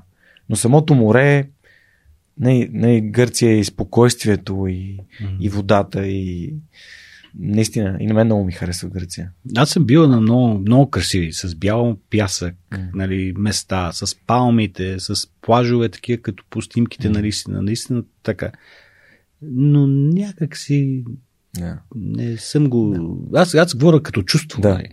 Е, В а, Гърция, като отида и там се чувствам супер успокоително. Да. Пак така, мога да седа, аз не съм човек, който седи на едно място. Не съм човек, който може да седне и да седи да бездейства. Еми там мога. да. Единственото място, където там мога да го правя. М. Ако е юнийско или егейско? Егейско. А, окей. Защото ние миналата година ходихме до, до Закинтос там. А, едно пътешествие направихме с един катамаран и много ми хареса и юнийско море. Също и така. Може да, може да. Там не съм ходил, трябва да, трябва да отида, но М. сигурно и там ще ми хареса. Не знам, не има нещо от тези гърци. Не случайно е, въобще, Средиземно море въобще не случайно е центъра на Земята. Не случайно. Въздействащо е наистина. Съгласен съм. Супер. Добре, м- като започнахме с, с книги, да, да говорим за книги, които би препоръчал, би ли препоръчал други книги на слушателите на подкаста? На Вакон. О, на Вакон. Или на Вакон, или по принцип. Много, много книги мога да препоръчам. Много те зависи тематиката, но имаме една книга, примерно сега, като говорихме за, за Тибет, една много интересна книга, омъжена за Бутан. Тя е за една жена, която разказва за Бутан, обаче то е интересното, че, както знаеш, Бутан, там нямат право чуженци да седат много. Мгм. Значи една седмица е максимума, който може да седиш. И в Бутан е по същия начин, доколкото знам, като в Китай. Може да идеш тук, тук и тук. Не може да се отклоняваш. Не може да ходиш на разни други места. А тази жена се влюбва в един бутанец и се жени. След като отива веднъж там и се запознава с него. И се връща и да живее. Тя е американка. И тя разказва за места. Първо, че много хубаво пише. И разказва за места, които няма как да ги видиш. Обикновен европеец или американец или който и да е, няма, няма как да отиде там. И тя плюс това много, то не е само, че го разказва, но тя много добре вниква в, а, в битието на бутанците. А, тяхната култура, тяхната духовност. И е много интересна книга. И Първото нещо, което се сещам, което е нали, подобно на това, което говорихме преди малко. А иначе, естествено, бих препоръчал с двете си ръце книгите на Иво Иванов. И това е нещо, което аз, примерно, постоянно си ги предпочитам и някой път много, като съм в а, някакво такова по-лошо настроение, не депресия, защото аз М. депресии не влизам или много рядко нещо подобно. Но имам нужда и си го препрочитам някои от разказите. Интересно е, че винаги, колкото и да ги знам тези разкази, винаги се насълзявам. Аз съм по принцип емоционален. а, и има някои разкази, които ап, ап, ще пусна една сълза. И следващия разказ, като прочи, викам, браво, давай, давай, давай, супер човек. А, Иво е невероятен. Ти как, как се стигна от това из, изобщо да ги издадете тези книги? Защото това е комбинация от разказите на Иво, които са събирани от Телеграф, от Спортал, от а, толкова много издания. Пак е, а, дето ти говоря, че нещата се случват по някой път. Тук е, за кой път вече го казвам, не знам. Обаче, а, след като започнах да издавам книги и нали, се издавам книги, а, един приятел ми каза, абе, знаеш какво, ти чел ли си Иво Иванов разказите? В, а, там, те бяха по интернет. В интернет бяха. Да, да. Викам, не. И той ми изпрати няколко. Страшно интересно ми стана. А, много, много бях впечатлен. Много бях впечатлен. И разказа си спомням, което много ме впечатли. Първия, който прочетаха, беше за тези индианци Тараламара. Да, Тараламара. Да. Той има два разказа за тях. А, и беше, бях страшно впечатлен и абе, сума ти време ги четох, след като ги чет, прочетох и, и си мисля за тях. Абе, може би, не знам, една седмица, две седмици, три седмици. И само за това мисля, мисля, мисля, мисля, мисля. И един, имахме панаир на книгата, идва един клиент и вика, бе ти, вика, а, искате ли да ви запозная една книга да, да издадете? Аз викам, да, разбира се, коя книга? Ми за едни индианци. Кои индианци? Ами за едни таралмара. Е така, Родени да бягат. Викам, как викам така книга? Интересна. Викам, това не са ли едни, едни индианци таралмара? Да, да, същите. Викам, я донесете. И той вика, аз мога да ви я донеса. И на другия ден донесе книгата на английски. И веднага направих, викам, а, тази книга издаваме. И след това с Иво беше, аз дори вече не мога да сета как точно се запознахме. А, по интернет си писахме. И аз му предложих, викам, Иво, искаш ли тук да издеме твои книги? Да ти издеме разказите mm-hmm. в книга. И той ми пише, ми да, аз и някой имал съм, имам така идея, нали, някаква, и преди време е издал една малка книжка и ми се върти нещо такова из главата, ама не съм сигурен дали трябва да се издава. Той Иво е много супер скромен човек. Да, супер скромен. Наистина. Не знам дали ще се чете, не знам дали ще е интересна. Викам ми го, дай да издадем. Не. И така стана. Отвъд играта ли е Пак, а, не, Или първо а, щастието? кривата на щастието mm-hmm. издавахме. Отвъд играта е всъщност а, тя е с разказите, които преди това ги беше издал и нови разкази имаше. Нещо, хем е като продължение на кривата, хем е като, М. като предшественик на кривата. И, и така стана пак абсолютно някаква абсолютна случайност всичко и с Иво, и с навръзване на случки. И така. Иво А, е уникален човек. Така е. Няма, няма толкова скромен човек. Аз Много любов има от него някакси. С, с а, моя, моя гост Петър Георгиев, не знам дали знаеш за... Той, той прави един а, документален футболен подкаст, който се казва Виктория. В него разказва а, и подзаглавието на подкаста е, че а, всяка победа а, има, има, за всяка победа има история. И той е журналист, от, а, бил е в БНТ, след това а, първо бил в Нюкасъл, учил в Нюкасъл, връща се, прави в БНТ, започва да работи като репортер. След това отива да учи магистратура в САЩ и попада в, а, а, в NBC, в а, нюз, нюзрума на NBC в Нью Йорк в началото на 2020 година.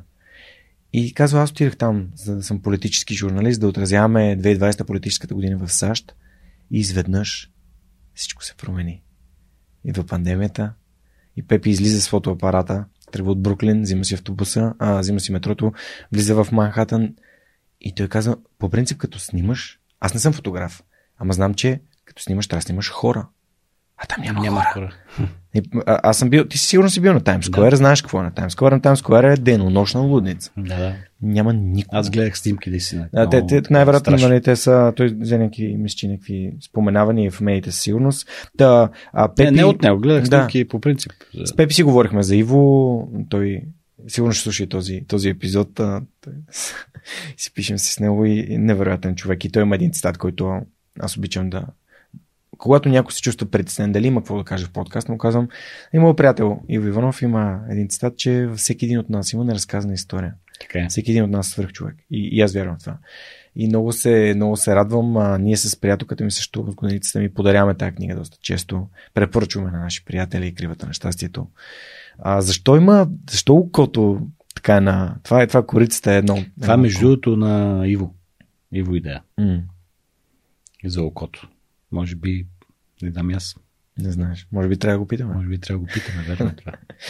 Супер. Добре. Има ли други книги, които така сте впечатлили или сте помогнали? Дали от гледна точка на, на бизнес или на нещо, нещо, което сте помогнали да нали, в, в живота по някакъв начин? Книги много има. Да, да, които би искал да препоръчаш. Книги, ама книги като на бизнес тема или... Без или значение. Няма значение. Просто от книги, които би препоръчал. Не е задължително да са, да, да са на вакон. Да, да, да, разбирам, разбирам. Ам, Значи, книги много има, зависи човек какво може да го мотивира. Всеки един човек се мотивира по различен начин. От различни теми, различни книги. Mm-hmm. Не мисля, че някоя... Аз мога да препоръчам доста книги, обаче а, за самия човек как да се мотивира, може да го мотивира едно една книга, примерно, на колкото и смешно да че има, на Пал Коелю, примерно. Mm-hmm. може да мотивира. А, нашите книги, които издаваме, те са абсолютно всичките такива мотивиращи книги. Нали? За хора, които са постигнали нещо. Примерно като Петър Панев, mm-hmm. като Боян. Боян, нали? Е, Боян, да. А, като тези, дето казах за Африка, дето прекусяват Африка. А, не знам. Всичко е до психика. Mm-hmm. Какво може да те мотивира, така. Добре, ти, е, ти реално си създал, доколкото разбирам, Вакон си го създал без много, много бизнес мислене зад него. Просто книга, да, да, ти да, харесва. абсолютно. Без, без как някаква уч... бизнес стратегия да имам. Няма. Така създадах и подкаст. Нали? Как, как, какви бяха стъпките? Как, м- ти реално нямаш бизнес, нямаш маркетинг стратегия. Ти просто взимаш една книга, която е интересна и хората сти говорили за нея и издаваш. Как се учиш да правиш бизнес по това? В смисъл, как, как го как ти? Е, не, само, не само хората, която, защото има много книги, които запознавам се естествено с книгата. Да. Прочитам е, за нея ако не цялата книга, поне отгоре-отгоре, защото сега то няма време да прочетеш всичко много обстойно. Аз продължавам да, така да избирам книги. И общо взето, първо, че е усет и нюх, който може би имам за хубавите неща, защото още самото начало, като има някакви книги, като ми попаднат някакви книги, още от самото начало, дори с, съвсем малко, преценявам тази книга дали ще ми, дали ще ми е интересна, дали, дали ще бъде интересна. Общо взето издавам книги, които на мен са ми интересни. На първо място това е, дали не, не, не издавам, имах няколко пъти и мисля, че бяха неуспешни книги, които не са ми интересни на мен, а смятам и мисля дали ще са интересни на аудиторията и на каква аудитория. Общо взето издавам книги, които са ми интересни на мене, които, които аз а, ги чувствам по някакъв начин. И аз много бързо, като една книга с много малко, пак казвам, с малко информация за нея, разбирам дали тази книга ще, ще ми пробуди интереса. И след това вече като прочета малко за нея и като прочета от нея малко, вече тогава вече втора отсявка, ако може решение. така да се каже, взимам решение да. дали това е книгата или не. И общо взето да ти кажа почти, почти винаги почти винаги, ако в самото начало ми хареса книга, е такова. Това, е, т.е. ако, ако, ако съм те разбрал правилно, така на успешните, не, не, не, не казваме нали, без да слагаме етикети, ама тези, които са по-успешни, са тези, които ти реално си приел за, за интересни. Да, точно така. Тоест, един вид, един вид ти определяш. Аз се опитвам това нещо да го, да го предам на, на аудиторията, като им споделям, че аз задавам въпроси, които на мен са ми интересни. Един вид, аз не се опитвам да си да предположа какво би било интересно на тях да попитат. Ми, аз дам нещата така, че разговорът не стане истински. А да не сега те какво биха искали да попитат емо, пък аз да му задам този въпрос. Точка, да. А, и, и това ме прави много, по, много по-искрен, много по-автентичен разговор. Енергията става по-различна. Явно и ти през книгите имаш подобна стратегия. Ми телевизията е така, примерно. Телевизията дават това, питат какво ще е интересно на публиката. да, пък там има много хипотези. Аз не, не да. обичам хипотезите. Аз лично. Да. Супер. Добре, има ли нещо, което е интересно и да, да очакваме от Вакон, нещо, което подготвяте, освен нали, преиздаването на да прекъсиш Африка? Имаме няколко интересни неща, които, са, които подготвяме. Mm. Това примерно е кукучка. Не знам дали си чул за един полски а, mm. опинис. Много интересна история. А, много интересен е той свръхчовек. Нещата, които правят. Всъщност, сега се замислям, да те питам, не мислиш ли, че а, преди е имало повече свръхчовеци, отколкото сега? Преди е имало преди да е имало повече свръхчовеци, Еми, колкото в сега? миналото. Ами, Ако, ако а, сега, нали... какво те кара да, да мислиш, че имало преди повече свръхчовеци, колкото сега? Ами хора, които постигат по-трудно нещата. Смисъл е такъв, че примерно въобще не омалжавам алпинизма Да, в, да. в момента, нали, хората, които Мгм. скачат Мгм. планини и така нататък. Обаче или тичат, или бягат, или Мгм. така нататък. Обаче сега нещата са много по-лесни. Много по-лесно от гледна точка на Да, какво сега има, средства. имаш, примерно за бягане, имаш специални Обувки. обувки, Да, така измислени е. за тебе. Отидеш, може да ти направят само за тебе, за твоя крак, за твоето Мгм, стъпало, мгм. за всичко. Нали, а едно време как е? Така Емил е. Затопе как е бягал? С бутушите. С бутушите и е надбягал всички. Докато е на фронта и във войната, той с бутушите, военните бутуши е тичал. И това е. И е постигал и олимпийски шампион става и всичко. Е, А затова имам прави, като, като свърх човек на, на, на такива постижения, спортни постижения. Айде, не. Ами да, аз разбирам а, твой, твой, твоята гледна точка, но в момента пък свръхчовеците правят неща, които преди са били немислими. И това е така, да. Има.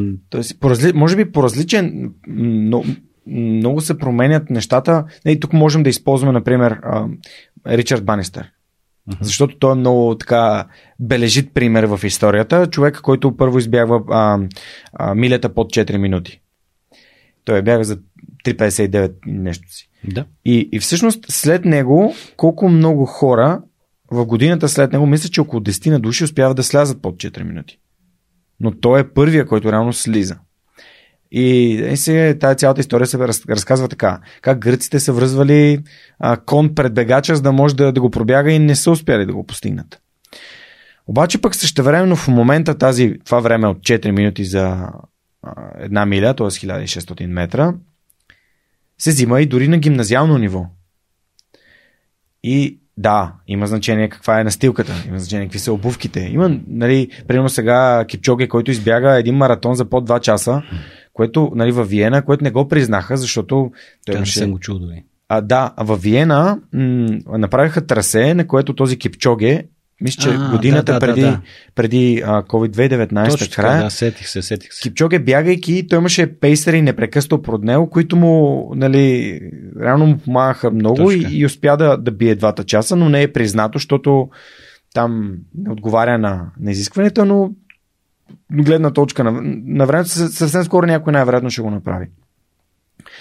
А, но има много, много спомагателни така, неща, които в момента помагат на чисто технологично. Ето как забраниха костюмите на, на пловците, които правят по-добро отичане на водата по тялото и така нататък. Чисто технологично имаме много неща, които ни правят все по-добри и все по-бързи. А, но пък от друга страна и спортната наука доста се развива. Аз съмнявам, че Ричард Банестър е знаел как да се изчитава калорийния прием, а, как да се разгрява, разтяга, нали, този nutritional science, а, храната. А, сега се прави, нали, разчитането на генома помага много и в, в тая посока да се работи за това как атлетите стават по-добри. Виж NBA. NBA е много добър пример. Виж съвременния NBA, как играят и как във времето на, на Булс, нали, 90-те години, а, по силовия баскетбол. А, в момента атлетите са много по-бързи, скачат по-високо. А, пак технологично може да се нали, да проследи и към обувките, но те са професионалните атлети в момента и парите, които изкарват, им позволяват те са много по-отдадени на, то, на това нещо. И, и не знам, не бих казал, че преди е имало повече. Просто по различен начин са свръхчовеци. Да. Защото ето един Стеф Кари, който ам, а, Реджи Милър държеше рекорда за най-много тройки. Стеф Кари в 4 последва... в 3 сезона от 4 успя да подобри рекорда с много малко, с още по-малко и почти двойно. Тоест, той от, примерно, от 170 тройки за един сезон вкара 400 тройки. Двойки, двой, двойно и нещо. 400 тройки в а, времето, в което хората казваха, че нали, е много рисково да се стреля. Оттам той, той, той, той човек а, просто промени играта. И според мен това е, това е силата на професионалния атлет, който е отдаден на 100% в, в спорта си. И Фелпс има колко 17 златни медала. не знам, по-скоро мисля, че всеки един такъв атлет търси как да надгради над хората, които са били преди него. И достига нови рекорди, нови рекорди. Ето виж, Луис Хамилтън в момента а би рекорда на Шумахера на най-много Да. победи. Може би този сезон ще би рекорда за, на Шумахер за най-много титли. Сега го е изравнен. Ам, но за мен лично най-великия пилот от Формула 1 е този за гърба ми, нали, Артон Сена, защото а, просто е било различно, различно състезание. Точно, точно. Контекстът точно, е много- Точно, точно това искам да ти кажа, да. Точно Мгм. това искам да те попитам, че едно време, сега, сега се създават за това нещо. Да. От деца, още от малки, ето примерно Хамилтън, той е, Да. той е създаден продукт, нали? Той още от съвсем малък е почнал да, да, да, да го създава да е това, М. което машината, Да, която което е сега, нали? М. И мисля, че за повечето спортисти в момента е така, нали, големи спортисти постиженията. Аз точно това искам да те попитам, защото едно време е било много по-трудно, нали? Нещата са ставали без да, без да, да ги създават хората специално за това нещо. Да, така. Да бъдат шампиони, нали? Така е бъде който е бягал на, на фронта. Да. И не е единствения. Не, единствения, да. Хора, които са, са били военни. Ето и Мохамед Али. и Да. Там. Той и за науката също, защото едно време постиженията в науката са били много трудни. Сега имаш всичко, нали? Отиваш в един институт и ти дават всичко, само го постигни. Нали, всички удобства ти дават, само да го постигнеш това нещо. Даденото нещо, нали. Докато едно време са, са го постигали със собствен труд, с мисли много, с е, натрупвали са, сами са натрупвали тези знания, а не да отидеш да ги прочетеш в дадена книга. Виж историята на, на Мария Кюри и на нали, Фредерик Жулио Кюри. Да. Просто те хора са, са сипали здравето си, за да достигнат до, до това, което са, което са научили. Не са, не са единствените. Но пък това е нормално. Е, нали, времето, в което знанията ни се отвояват, се скъсява много, много, много, много бързо.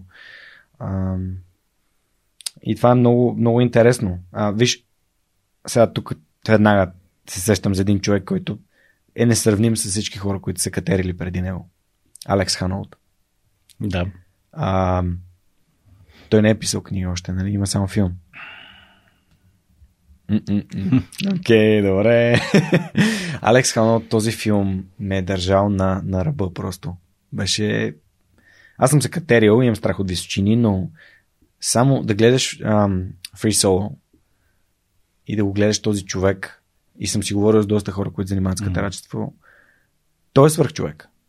Да. Съх човек. Той е абсолютен свърхчовек. Да, да Ще качиш... ти подаря неговата книга. Имаме. А, вау, окей. А, да качиш а, Ел Капитан Да. с голите си ръце и с една турбичка нали, магнезия в така в джоба. И, Чао. е, книгата е само за това. Пише, в един момент малко доскочава, нали, само за катеренето, катеренето, катеренето, обаче Ама наистина, живота, не. обаче наистина невероятно как мога да направиш това нещо. Ето и той е отгледан, от, Това като отгледан да бъде катерач. Нали, поне във филма дават контекст. Еби да, да, ама... И той е единствения в света. и той е единствения в света. Нали, единствения, който така се катери по този начин. И това е...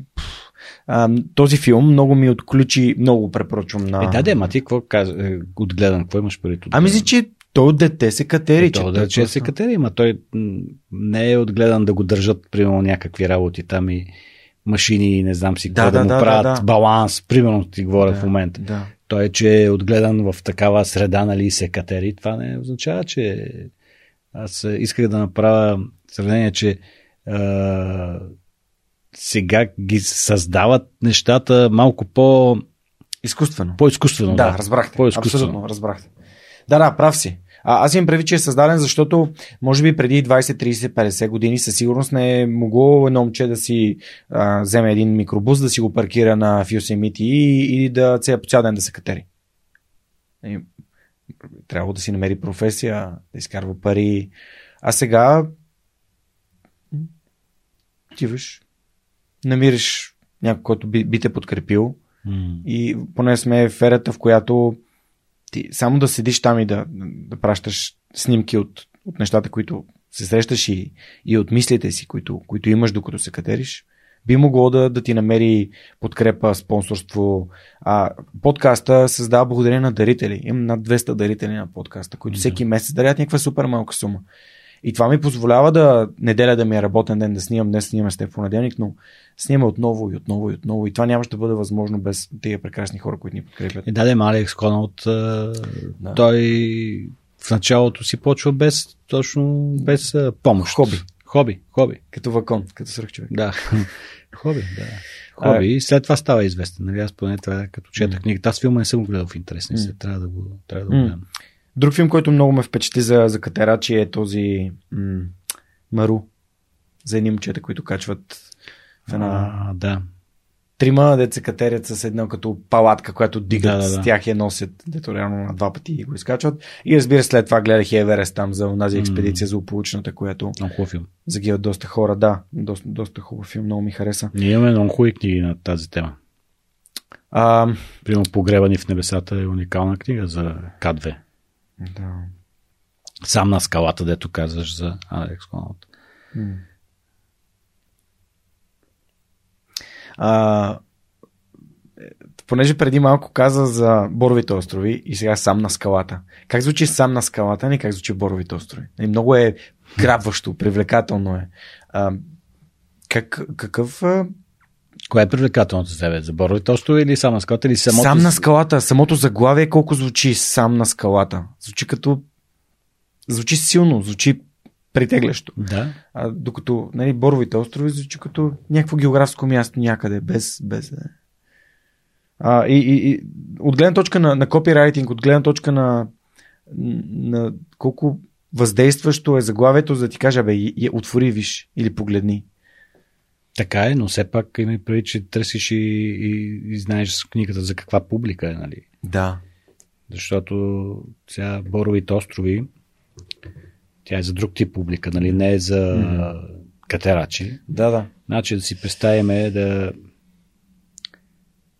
примерно заглавие на Боровите острови, което е примерно какво? Скалата на Боровите острови, Да. примерно. Или, да. И започва става объркващо, нали? Да, да. Не, идеята беше просто да. Заглавието е наистина важно за нещата, които правим. И виж как в малко думи може да се предаде посланието. Сам, free soul. нали, Да. Сам на скалата. А, за, за това го казах. Добре. Ти каза, че всъщност а, четенето ти е започнало малко по-късно. А, и че така, аз го разбрах, че приключенските романи, нали, Да, виното. приключенските романи. Това, а, ме, нали, това ме запали. Майнери. След това почнах да чета Да. по-друга литература. Но аз това мисля, че и в момента децата трябва да четат, да ги оставяме да четат това, което искат те. А не да ги караме да четат някакви неща, които ние искаме.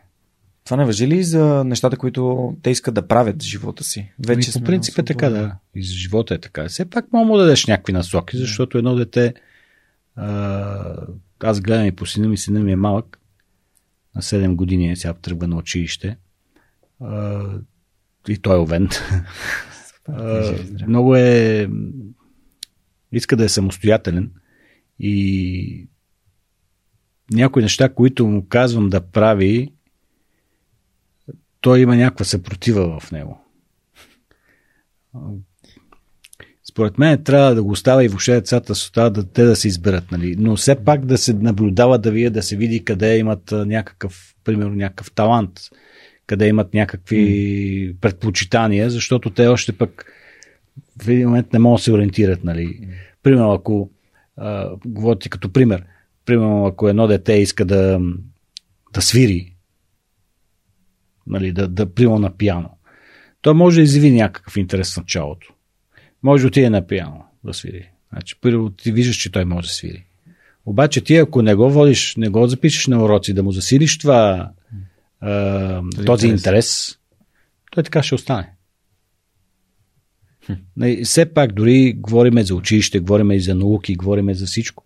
Ето си спомням едно дете, дето а, го даваха по телевизията, беше изпечелил някакво олимпиада, някакво много малко дете, много малко дете, баща му забелязал, докато кара всеки път на детска градина, забелязал, че а, на, смята, или какво беше точно, а, номерата на колата, на колите. И ги много бързо ги казва и ги смята там по някакъв начин. И той му направил това впечатление и го записал на някакви специални курсове там уроци и той спечели някаква олимпиада беше mm-hmm. спечелил на някакво, малко, съвсем малко дете. Някой път не слушаме децата си. Да, не? да. Аз Точно това е да, опит, да го видиш какво прави, но все пак не трябва да му основаваш. Ако иска, да. примерно, а, ти си а, оператор Да. и да го кажеш, е, той да стане оператор, Да. но трябва такъв да станеш, нали? Да. Или издател, нали? Трябва да станеш издател, е. Няма мърда. Съгласен съм, че понякога тези проекции на родителите към децата са много трудни и тежки и самите деца. Агаси е много добър такъв пример. Чел ли си му книгата? Не, не съм. Открито. А, Агаси е много добър такъв пример с авторитарен баща, който един вид е налагал на Агаси, дори той търси имот, в който да построи корт, в който корт да направи една машина, която да изстрелва топките с огромна скорост. Да. И Агаси реално най-голямото му оръжие е ретура, става защото той като хлапе, който едва носи ракетата, може да връща някакви невероятни топки. Просто защото в задния си двор баща му е направил тенис корт, на който той да може да връща топките.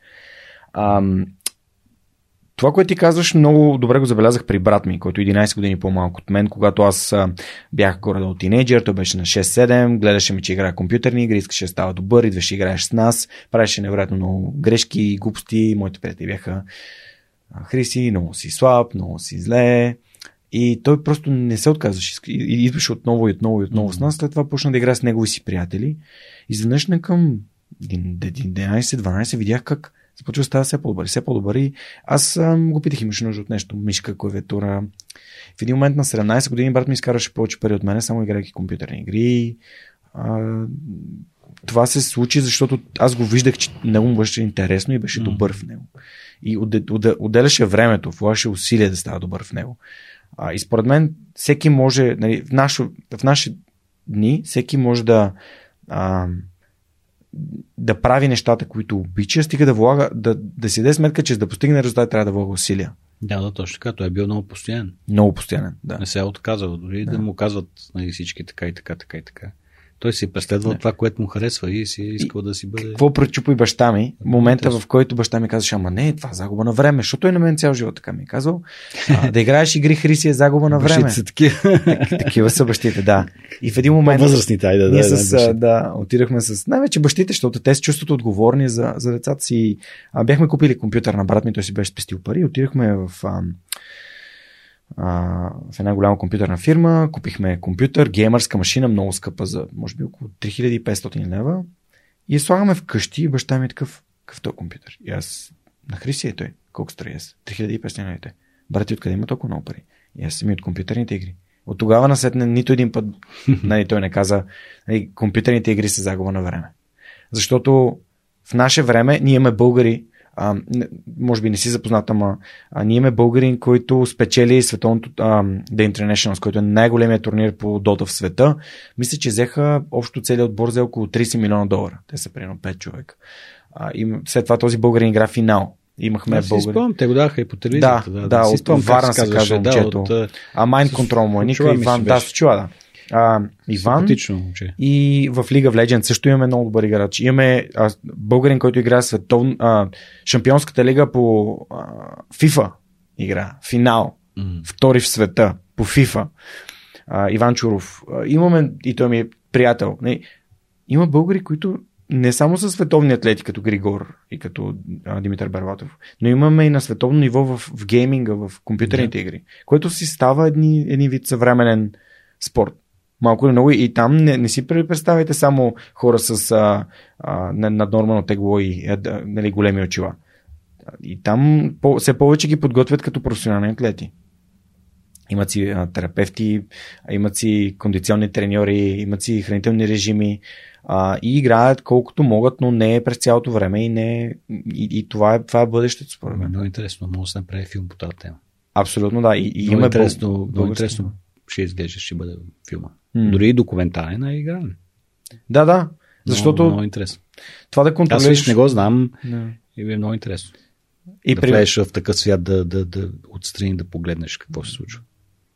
Понеже нали, нещо съвсем, това нещо съвсем ново. И Да, да. не, сме, не сме си говорили до сега. Ама виж, пак се подготвят. Няма как. Дето ти казваш, дето преди малко как. говорихме, нали? Друго е да си го постигнал без да те подготвят и да имаш физиотерапевти и не знам си какво, и режими, и не знам си какво, не знам си що. Дори в тази, дори в което не съм го предполагал това, дето казваш ти, в гейма, да, да играеш на игри и там има физиотерапевт, нали, и подготвяне и не знам. Много Ама, нали, странно. ти, за да станеш професионален атлет, същото е като да станеш професионален атлет. Ти се готвиш сам. Или си имаш някакъв треньор, който ти отделя някакво време. Дали имаш ресурс или не, да някой ти помага или не, пак, ако влагаш времето и дори сами да се учиш, можеш да станеш. Нали, те, те са нива, в които Да. вече се появяват хора, които имат интерес към теб. Ам, и, и така, но за- доближава се, доближава Много се. интересно. Не съм знал. Много е интересно. Да. А, добре. Имаш ли имало някаква твоя свръхсила, нещо, което си забелязал, че, че ти се отдава повече... А, не, нещо, което искам да те върна преди да ти знам въпрос за свръхсилата е, когато ти описа нали, сина ти и това, че той си има негови си виждания, ти използва една дума за себе си в началото. Бунтар. да. И а, не, децата нали, не ни слушат какво говорим, гледат ни какво правим. Може би, а, може би пък е той е една, аз поне го, виждам го в брат ми, една по-добра версия на мен, нали, някой, който съм дал нещата, които не съм знаел, като съм бил. Но чрез пример, а, как, това, това бунтарство и това желание да човек да си прави собствените грешки, а, като то, то, това е тип приключенство. Така е. Така е. Аз. А... Интересно. Ти приключенство. Бунтарството. Децата играят. Нали, това Така е е. много. За тях е, а, има една много интересна книга, която аз много харесвам на Саймън Синек, казва се Безкрайната игра. И там става въпрос за, за нещата, на които си поставяме цел. Примерно, искам да издам 100 книги. Или искам да направя 200 епизода на подкаста. Аз нямам такава нагласа. Аз имам нагласа, че докато ми харесва да го правя, аз ще правя подкаст, докато ми харесва да го правя, аз ще занимавам с бразилско и аз съм точно така да. с книгите. Да. Докато ми хареса, ще го правя. Въпросът е, че в момента е, тук напоследък покрай тази пандемия и въобще нещо, някой път се замислям какво правя, нали? Защо? До кога така ще продължавам да се мъча? Защото нещата не са много розови в момента. М. И работиш, работиш, работиш, работиш, работиш, работиш, а и резултатите са почти никакви. М. И е демотивиращо е това. Но продължавам. Нали, събуждам се на другия ден, нали, както съм демотивиран днес, да се събуждам на другия ден с нови идеи. Или като чуя някой да каже нещо хубаво за някоя книга и, и това ме е, айде, давай. Наново, нали. Интересно е, че все повече хора ни познават като издателство и все повече се чува и дори тук скоро ми се обадиха там от да ми предлагат някакви офис мебели и момичето, което а, беше а, на телефона, служител на една фирма и тя вика, между другото да ви кажа, много ви харесвам вашите книги, познавам ви, чета ви и започва ми обяснява за няколко книги. И на другия ден как да не ти се работи още повече, нали, да те мотивира това нещо. Ние много препоръчваме да. и ваши книги и това конкретно, което го споменахме за пусни народа ми да кара сърф, а, историята на Патагония. А, дори имам приятели, които правят клубни, а, такива а, бук, буктокс, правят събития за книги да. и а, свръхчовека Ели Николова от Ескрел, тя mm-hmm. представи именно тази книга, беше се на шапка на Патагония, беше много, много интересно. Дизела също ми е гостувал, а, виждам тук за... Жила, трябва да покажеш а, Митко от Екско. Митко от Екско? Знаеш ли го? Не. Митко Димитров. Ще е готино да ме той, той, е, той и с него издадохме Пусни народ ми да кара сърф. Той е уникален човек. Mm. Да се запозна. А за бунтарството, като говорихме за бунтарството, аз се бунтувах на всичко. Аз а, в училище имах много големи проблеми, защото, примерно, не исках да уча руски. Тогава mm-hmm. беше задължително руския да го учиме. И аз не исках да го уча руски, защото ме караха на сила. И аз казах, имам си собствен език. За какво трябва да уча руски? На английски исках да хода, обаче на руски не исках, защото руския беше задължителен. Не исках да, да ме приемат а, комсомолец. Спомням, голям проблем беше. Викаха баща ми, единствен, и аз се още едно момче, който явно беше като мене, бяхме единствените, които не бяхме прияти консумолци. Тогава, както знаеш, предполагам, няма искам да искам. Всички ставаха консумолски. Да, да. Всички ставаха чавдачета, всички ставаха консумолци. И аз не исках да ставам консумолец. Не можех да обясня точно защо, като ме попитаха, обаче цялата работа, че ме караха на сила. Като ме карат на сила и не стават нещата. Между другото, тук виждам в сайта ви нещо, нещо много важно. А, пак да се върнем към Веско, който ни, ни запозна и на когото благодаря отново. И аз. А, той всъщност ми сподели за тази книга 15 ангажимента на осъзнатото лидерство. Да. Тя сподели в подкаста. А, и като ми каза, че реално те са вие така заедно сте, сте да, издали. Заедно. Да. А, всъщност това е много готино. Той е когато... негова, негово предложение на Веско. Много е готино, когато хора от бизнеса, които наистина създават такива прекрасни неща и, и работят за това България да се утвърждава като, като една развиваща се економически страна, работят с хора като, като теб и като вашето издателство, които искат да създават качествени, интересни, полезни книги. А, това, е, това е много готино. А, напомням, че нали, 15-те ангажимента на Веско е сръх човек. Да, да. А, Аз не съм, с Веско свърх човек. А, с Веско много интересно записахме два пъти, защото първият път имахме технически проблеми и не успяхме да, да запишеме звука. А, и, и света е толкова малък, защото имаме така почти роднински връзки с него, се оказа, което е много готино. И, и се радвам, че такива хора като него и като теб, нали, всеки, всеки си прави неговото си нещо, но ние някакси се едно създаваме един балон, а, на хора, които вярват и могат и, и, правят, създават неща. А, така че. Важното е да постигаме това, което искаме и да не се отказваме. Това е, това е много важно нещо. Да не се отказваме. Да, примерно в моите много го наблюдавам в последно време. Много лесно се отказват. Много. Имаме служители, минават през нашата фирма и, и наблюденията сами, че много бързо се отказват. Някаква малко трудност да срещне и предпочита да, както се казва, да замете отдолу mm. и да. А защо е, защо е важно да, да човек да не се отказва според теб? М- така се тренира. Първо. Да бъде, да бъде силен и да, да, да постига целите си, да постига неща. Значи той дори да, дори да, е, да няма първоначално някакви целите, целите ще дойдат и идеите ще дойдат след като най-елементарното нещо не се отказва да го направи. Нали. Постига едно се друго, едно се друго. Нещата. Просто не трябва да се отказва да, да, да прави каквото и да е човек. Ето, примерно, аз вчера там е, си бойдисвах офиса, е, си го минах, той новия ни, новия ни там място, където ще работиме. Е, колко? 200 квадрата. Много бях изморен. Много бях. Викам, ще го направя. Трябва да го довърша днес, не трябва да го оставам за утре. Утре имам други неща, които ще трябва да върша. Иначе най-лесно е да се откажеш и да кажеш, бе, дай, ще го направя утре, други ден, така нататък. А питахте за свръхсилата, коя е твоята свръхсила? Нямам някаква свръхсила. Не, кое, кое, добре, ще преформулирам въпроса. В какво си добър? Не съм супермен. Да. Никой не е. Никой не е. Добър съм в избирането на книги, примерно, ако говорим за издателство. Да. И по, а по принцип? А по принцип какво? По принцип в какво си добър? Е, цялостно в, в живота си. Като... Не съм, мисля, че не съм лош човек. Това е.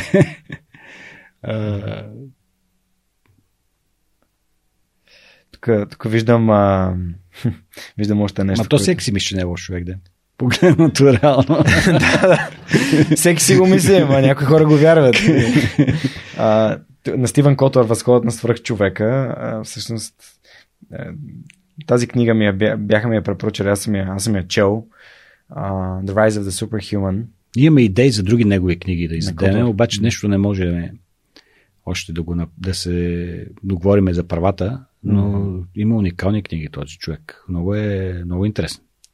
Оф, коя беше предишната книга? Имаше. А, от двете книги, които съм учел, другата някакси по-ме, по-ме грабна. Нищо, Коя? че има свръхчовек. На, на английски ли си чул? Да, на английски си ме чел. Не мога да спомня. Но. Как се казваше? Е, той има. Да, няколко книги има. Да. Просто книгите, книгите, които А, Имаме на книги, която предстои, дето говорихме при малко ме пита, на Нимс, този дето качи всичките 8 хилядници Шерпа. мгм. Той сега е много популярен. Е, той... Неговата книга подготвяме. Да, окей. Не е ли този, аз, този от зимното качване на К2 сега? Това Той не... беше и там. Ага, окей, да. Вау, такива, ето виж какви неща се случват. Ти е много интересно, ако, ако можеш да а, с някои такива сред хора да правиш интервюта. Абсолютно съм, съм съгласен в момента, в който няма пандемия и те са, ако дойдат хора, които представят книги при вас, да, да ги интервюирам. А, наскоро ам, Питър Сейдж беше тук. Мгм. А, от а, издателство Ракета са, издаваха неговата книга. Нали, а, въпреки всичко, той от затвора пише ни писма и те формулират.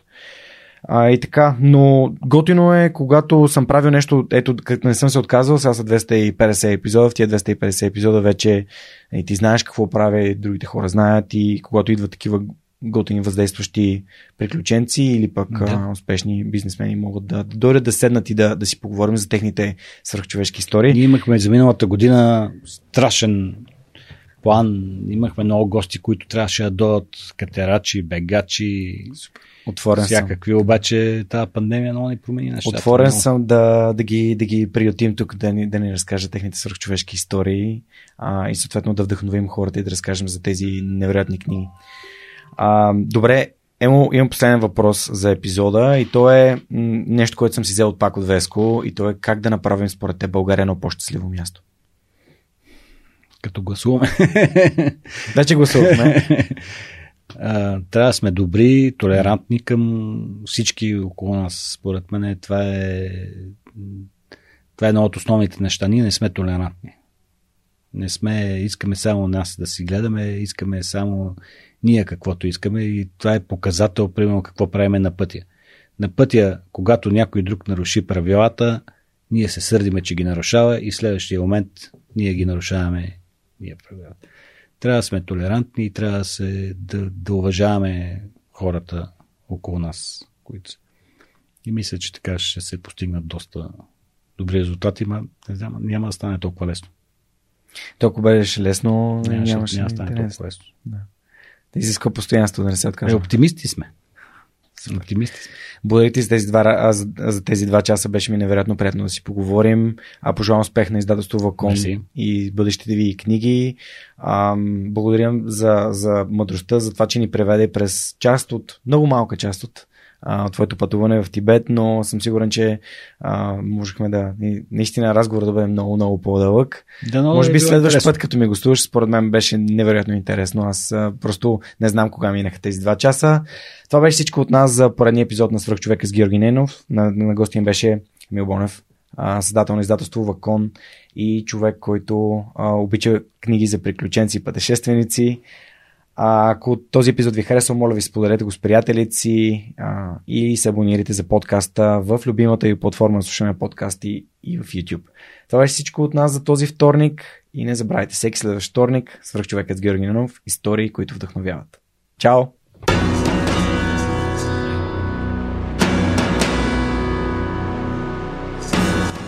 Свръхчовекът достига до вас благодарение на подкрепата и усилената работа на хората от екипа. Това са Анна Мария Ангелова, Анелия Пейчева, Марин Митев, Моника Ангелова, Слав Радоев, Симеон Миронов, Цветелина Тотева, Ясен Георгиев, Яница Цонева и Теодора Николова. Този епизод достигна до вас благодарение на подкрепата на патроните на подкаста. Адриан Голяшки, Александър Александров, Александър Гейне, Александър Гиновски, Александър Киречев, Александър Куманов, Александър Силгиджан, Ангел Георгиев, Андрей Грозданов, Анелия Стоянова, Ани Сарамбелиева, Анна Андонова, Анна Радева, Асен Величков, Асен Цветков, Атанас Атанасов, Атанас Деневски, Бисер Вълов, Богдан Дринков, Богомила Трайкова, Борис Тилов, Борислав Борисов, Борислав Дончев, Борислав Сандев, Боряна Георгиева, Валентина Алексиева, Василия Свилев, Вили Енчев, Величка Георгиева, Вентислав Спасов, Весето Купенов, Виктор Калчев, Велизар Ганчев, Галин Стефанов, Георги Генов, Георги Димитров, Георги Йорданов, Георги Капазин, Георги Малчев, Георги Москов, Гилджан Джебирова, Даниил Петков, Даниел Гочев, Даниел Гошев, Денислав Здравков, Деница Димитрова, Джанер Кафеджи, Джейн Димитрова, Диана Мечкова, Диана Рангелова, Димитър Дечев, Димитър Димитров, Димитър Колев, Димитър Куртев, Димитър Парушев, Добри Кусов, Евгения Гъркова, Евелина Костадинова, Ели Спасова, Емил Иванов, Емилия Цветкова, Емилиян Николов, Емин Мола Ахмет, Енчо Боев, Живко Джамяров, Живко Тодоров, Захари Захариев, Ивайло Кенов, Ивайло Методиев, Ивайло Христов, Ивайло Янков, Иван Банков, Иван Белчев, Иван Игнатов, Иван Кузманов, Ивелин Стефанов, Игнат Ганев, Илиян Иванов, Илко Шивачев, Ина Тодорова, Йордан Василев, Йордан Димитров, Ирена Иванова, Камелия Танасова, Камен Стойков, Катерина Апостолова, Катрин Стоилова, Кирил Юнаков, Константин Данков, Константин Пеловски, Константин Спасов, Коста Танасов, Красимира Банкова, Кристиян Вълов, Кристиян Иберик, Кристиян Михайлов, Лиляна Батулова, Лиляна Берон, Лъчезар Димитров, Люба Венкова, Люба Ганчева, Любомир Василев, Любомир Киров, Людмил Карауланов, Маргарита Троанска, Марин Митев, Мария Дилова, Мария Митева, Мария Тодорова, Марияна Лозанова, Мартин Ангелов, Мартин Бенков, Мартин Петков, Мартина Георгиева, Майя Йовчева, Милена Младенова, Милин Джалалиев, Мими Ридер, Мирослав Желещев, Мирослав Моравски, Мирослав Филков, Митко Василев, Михаил Касапинов, Моника Ангелова, Надежда Гешева, Надя Шумкова, Невена Пеева, Нетко Христов, Нели Димитрова, Никола Томов, Николай Василев, Николай Георгиев, Николай Маринов, Николай Янев, Нида Проданова Йоцева, Октай Чубан, Павел Начев, Павлина Андонова Иванова,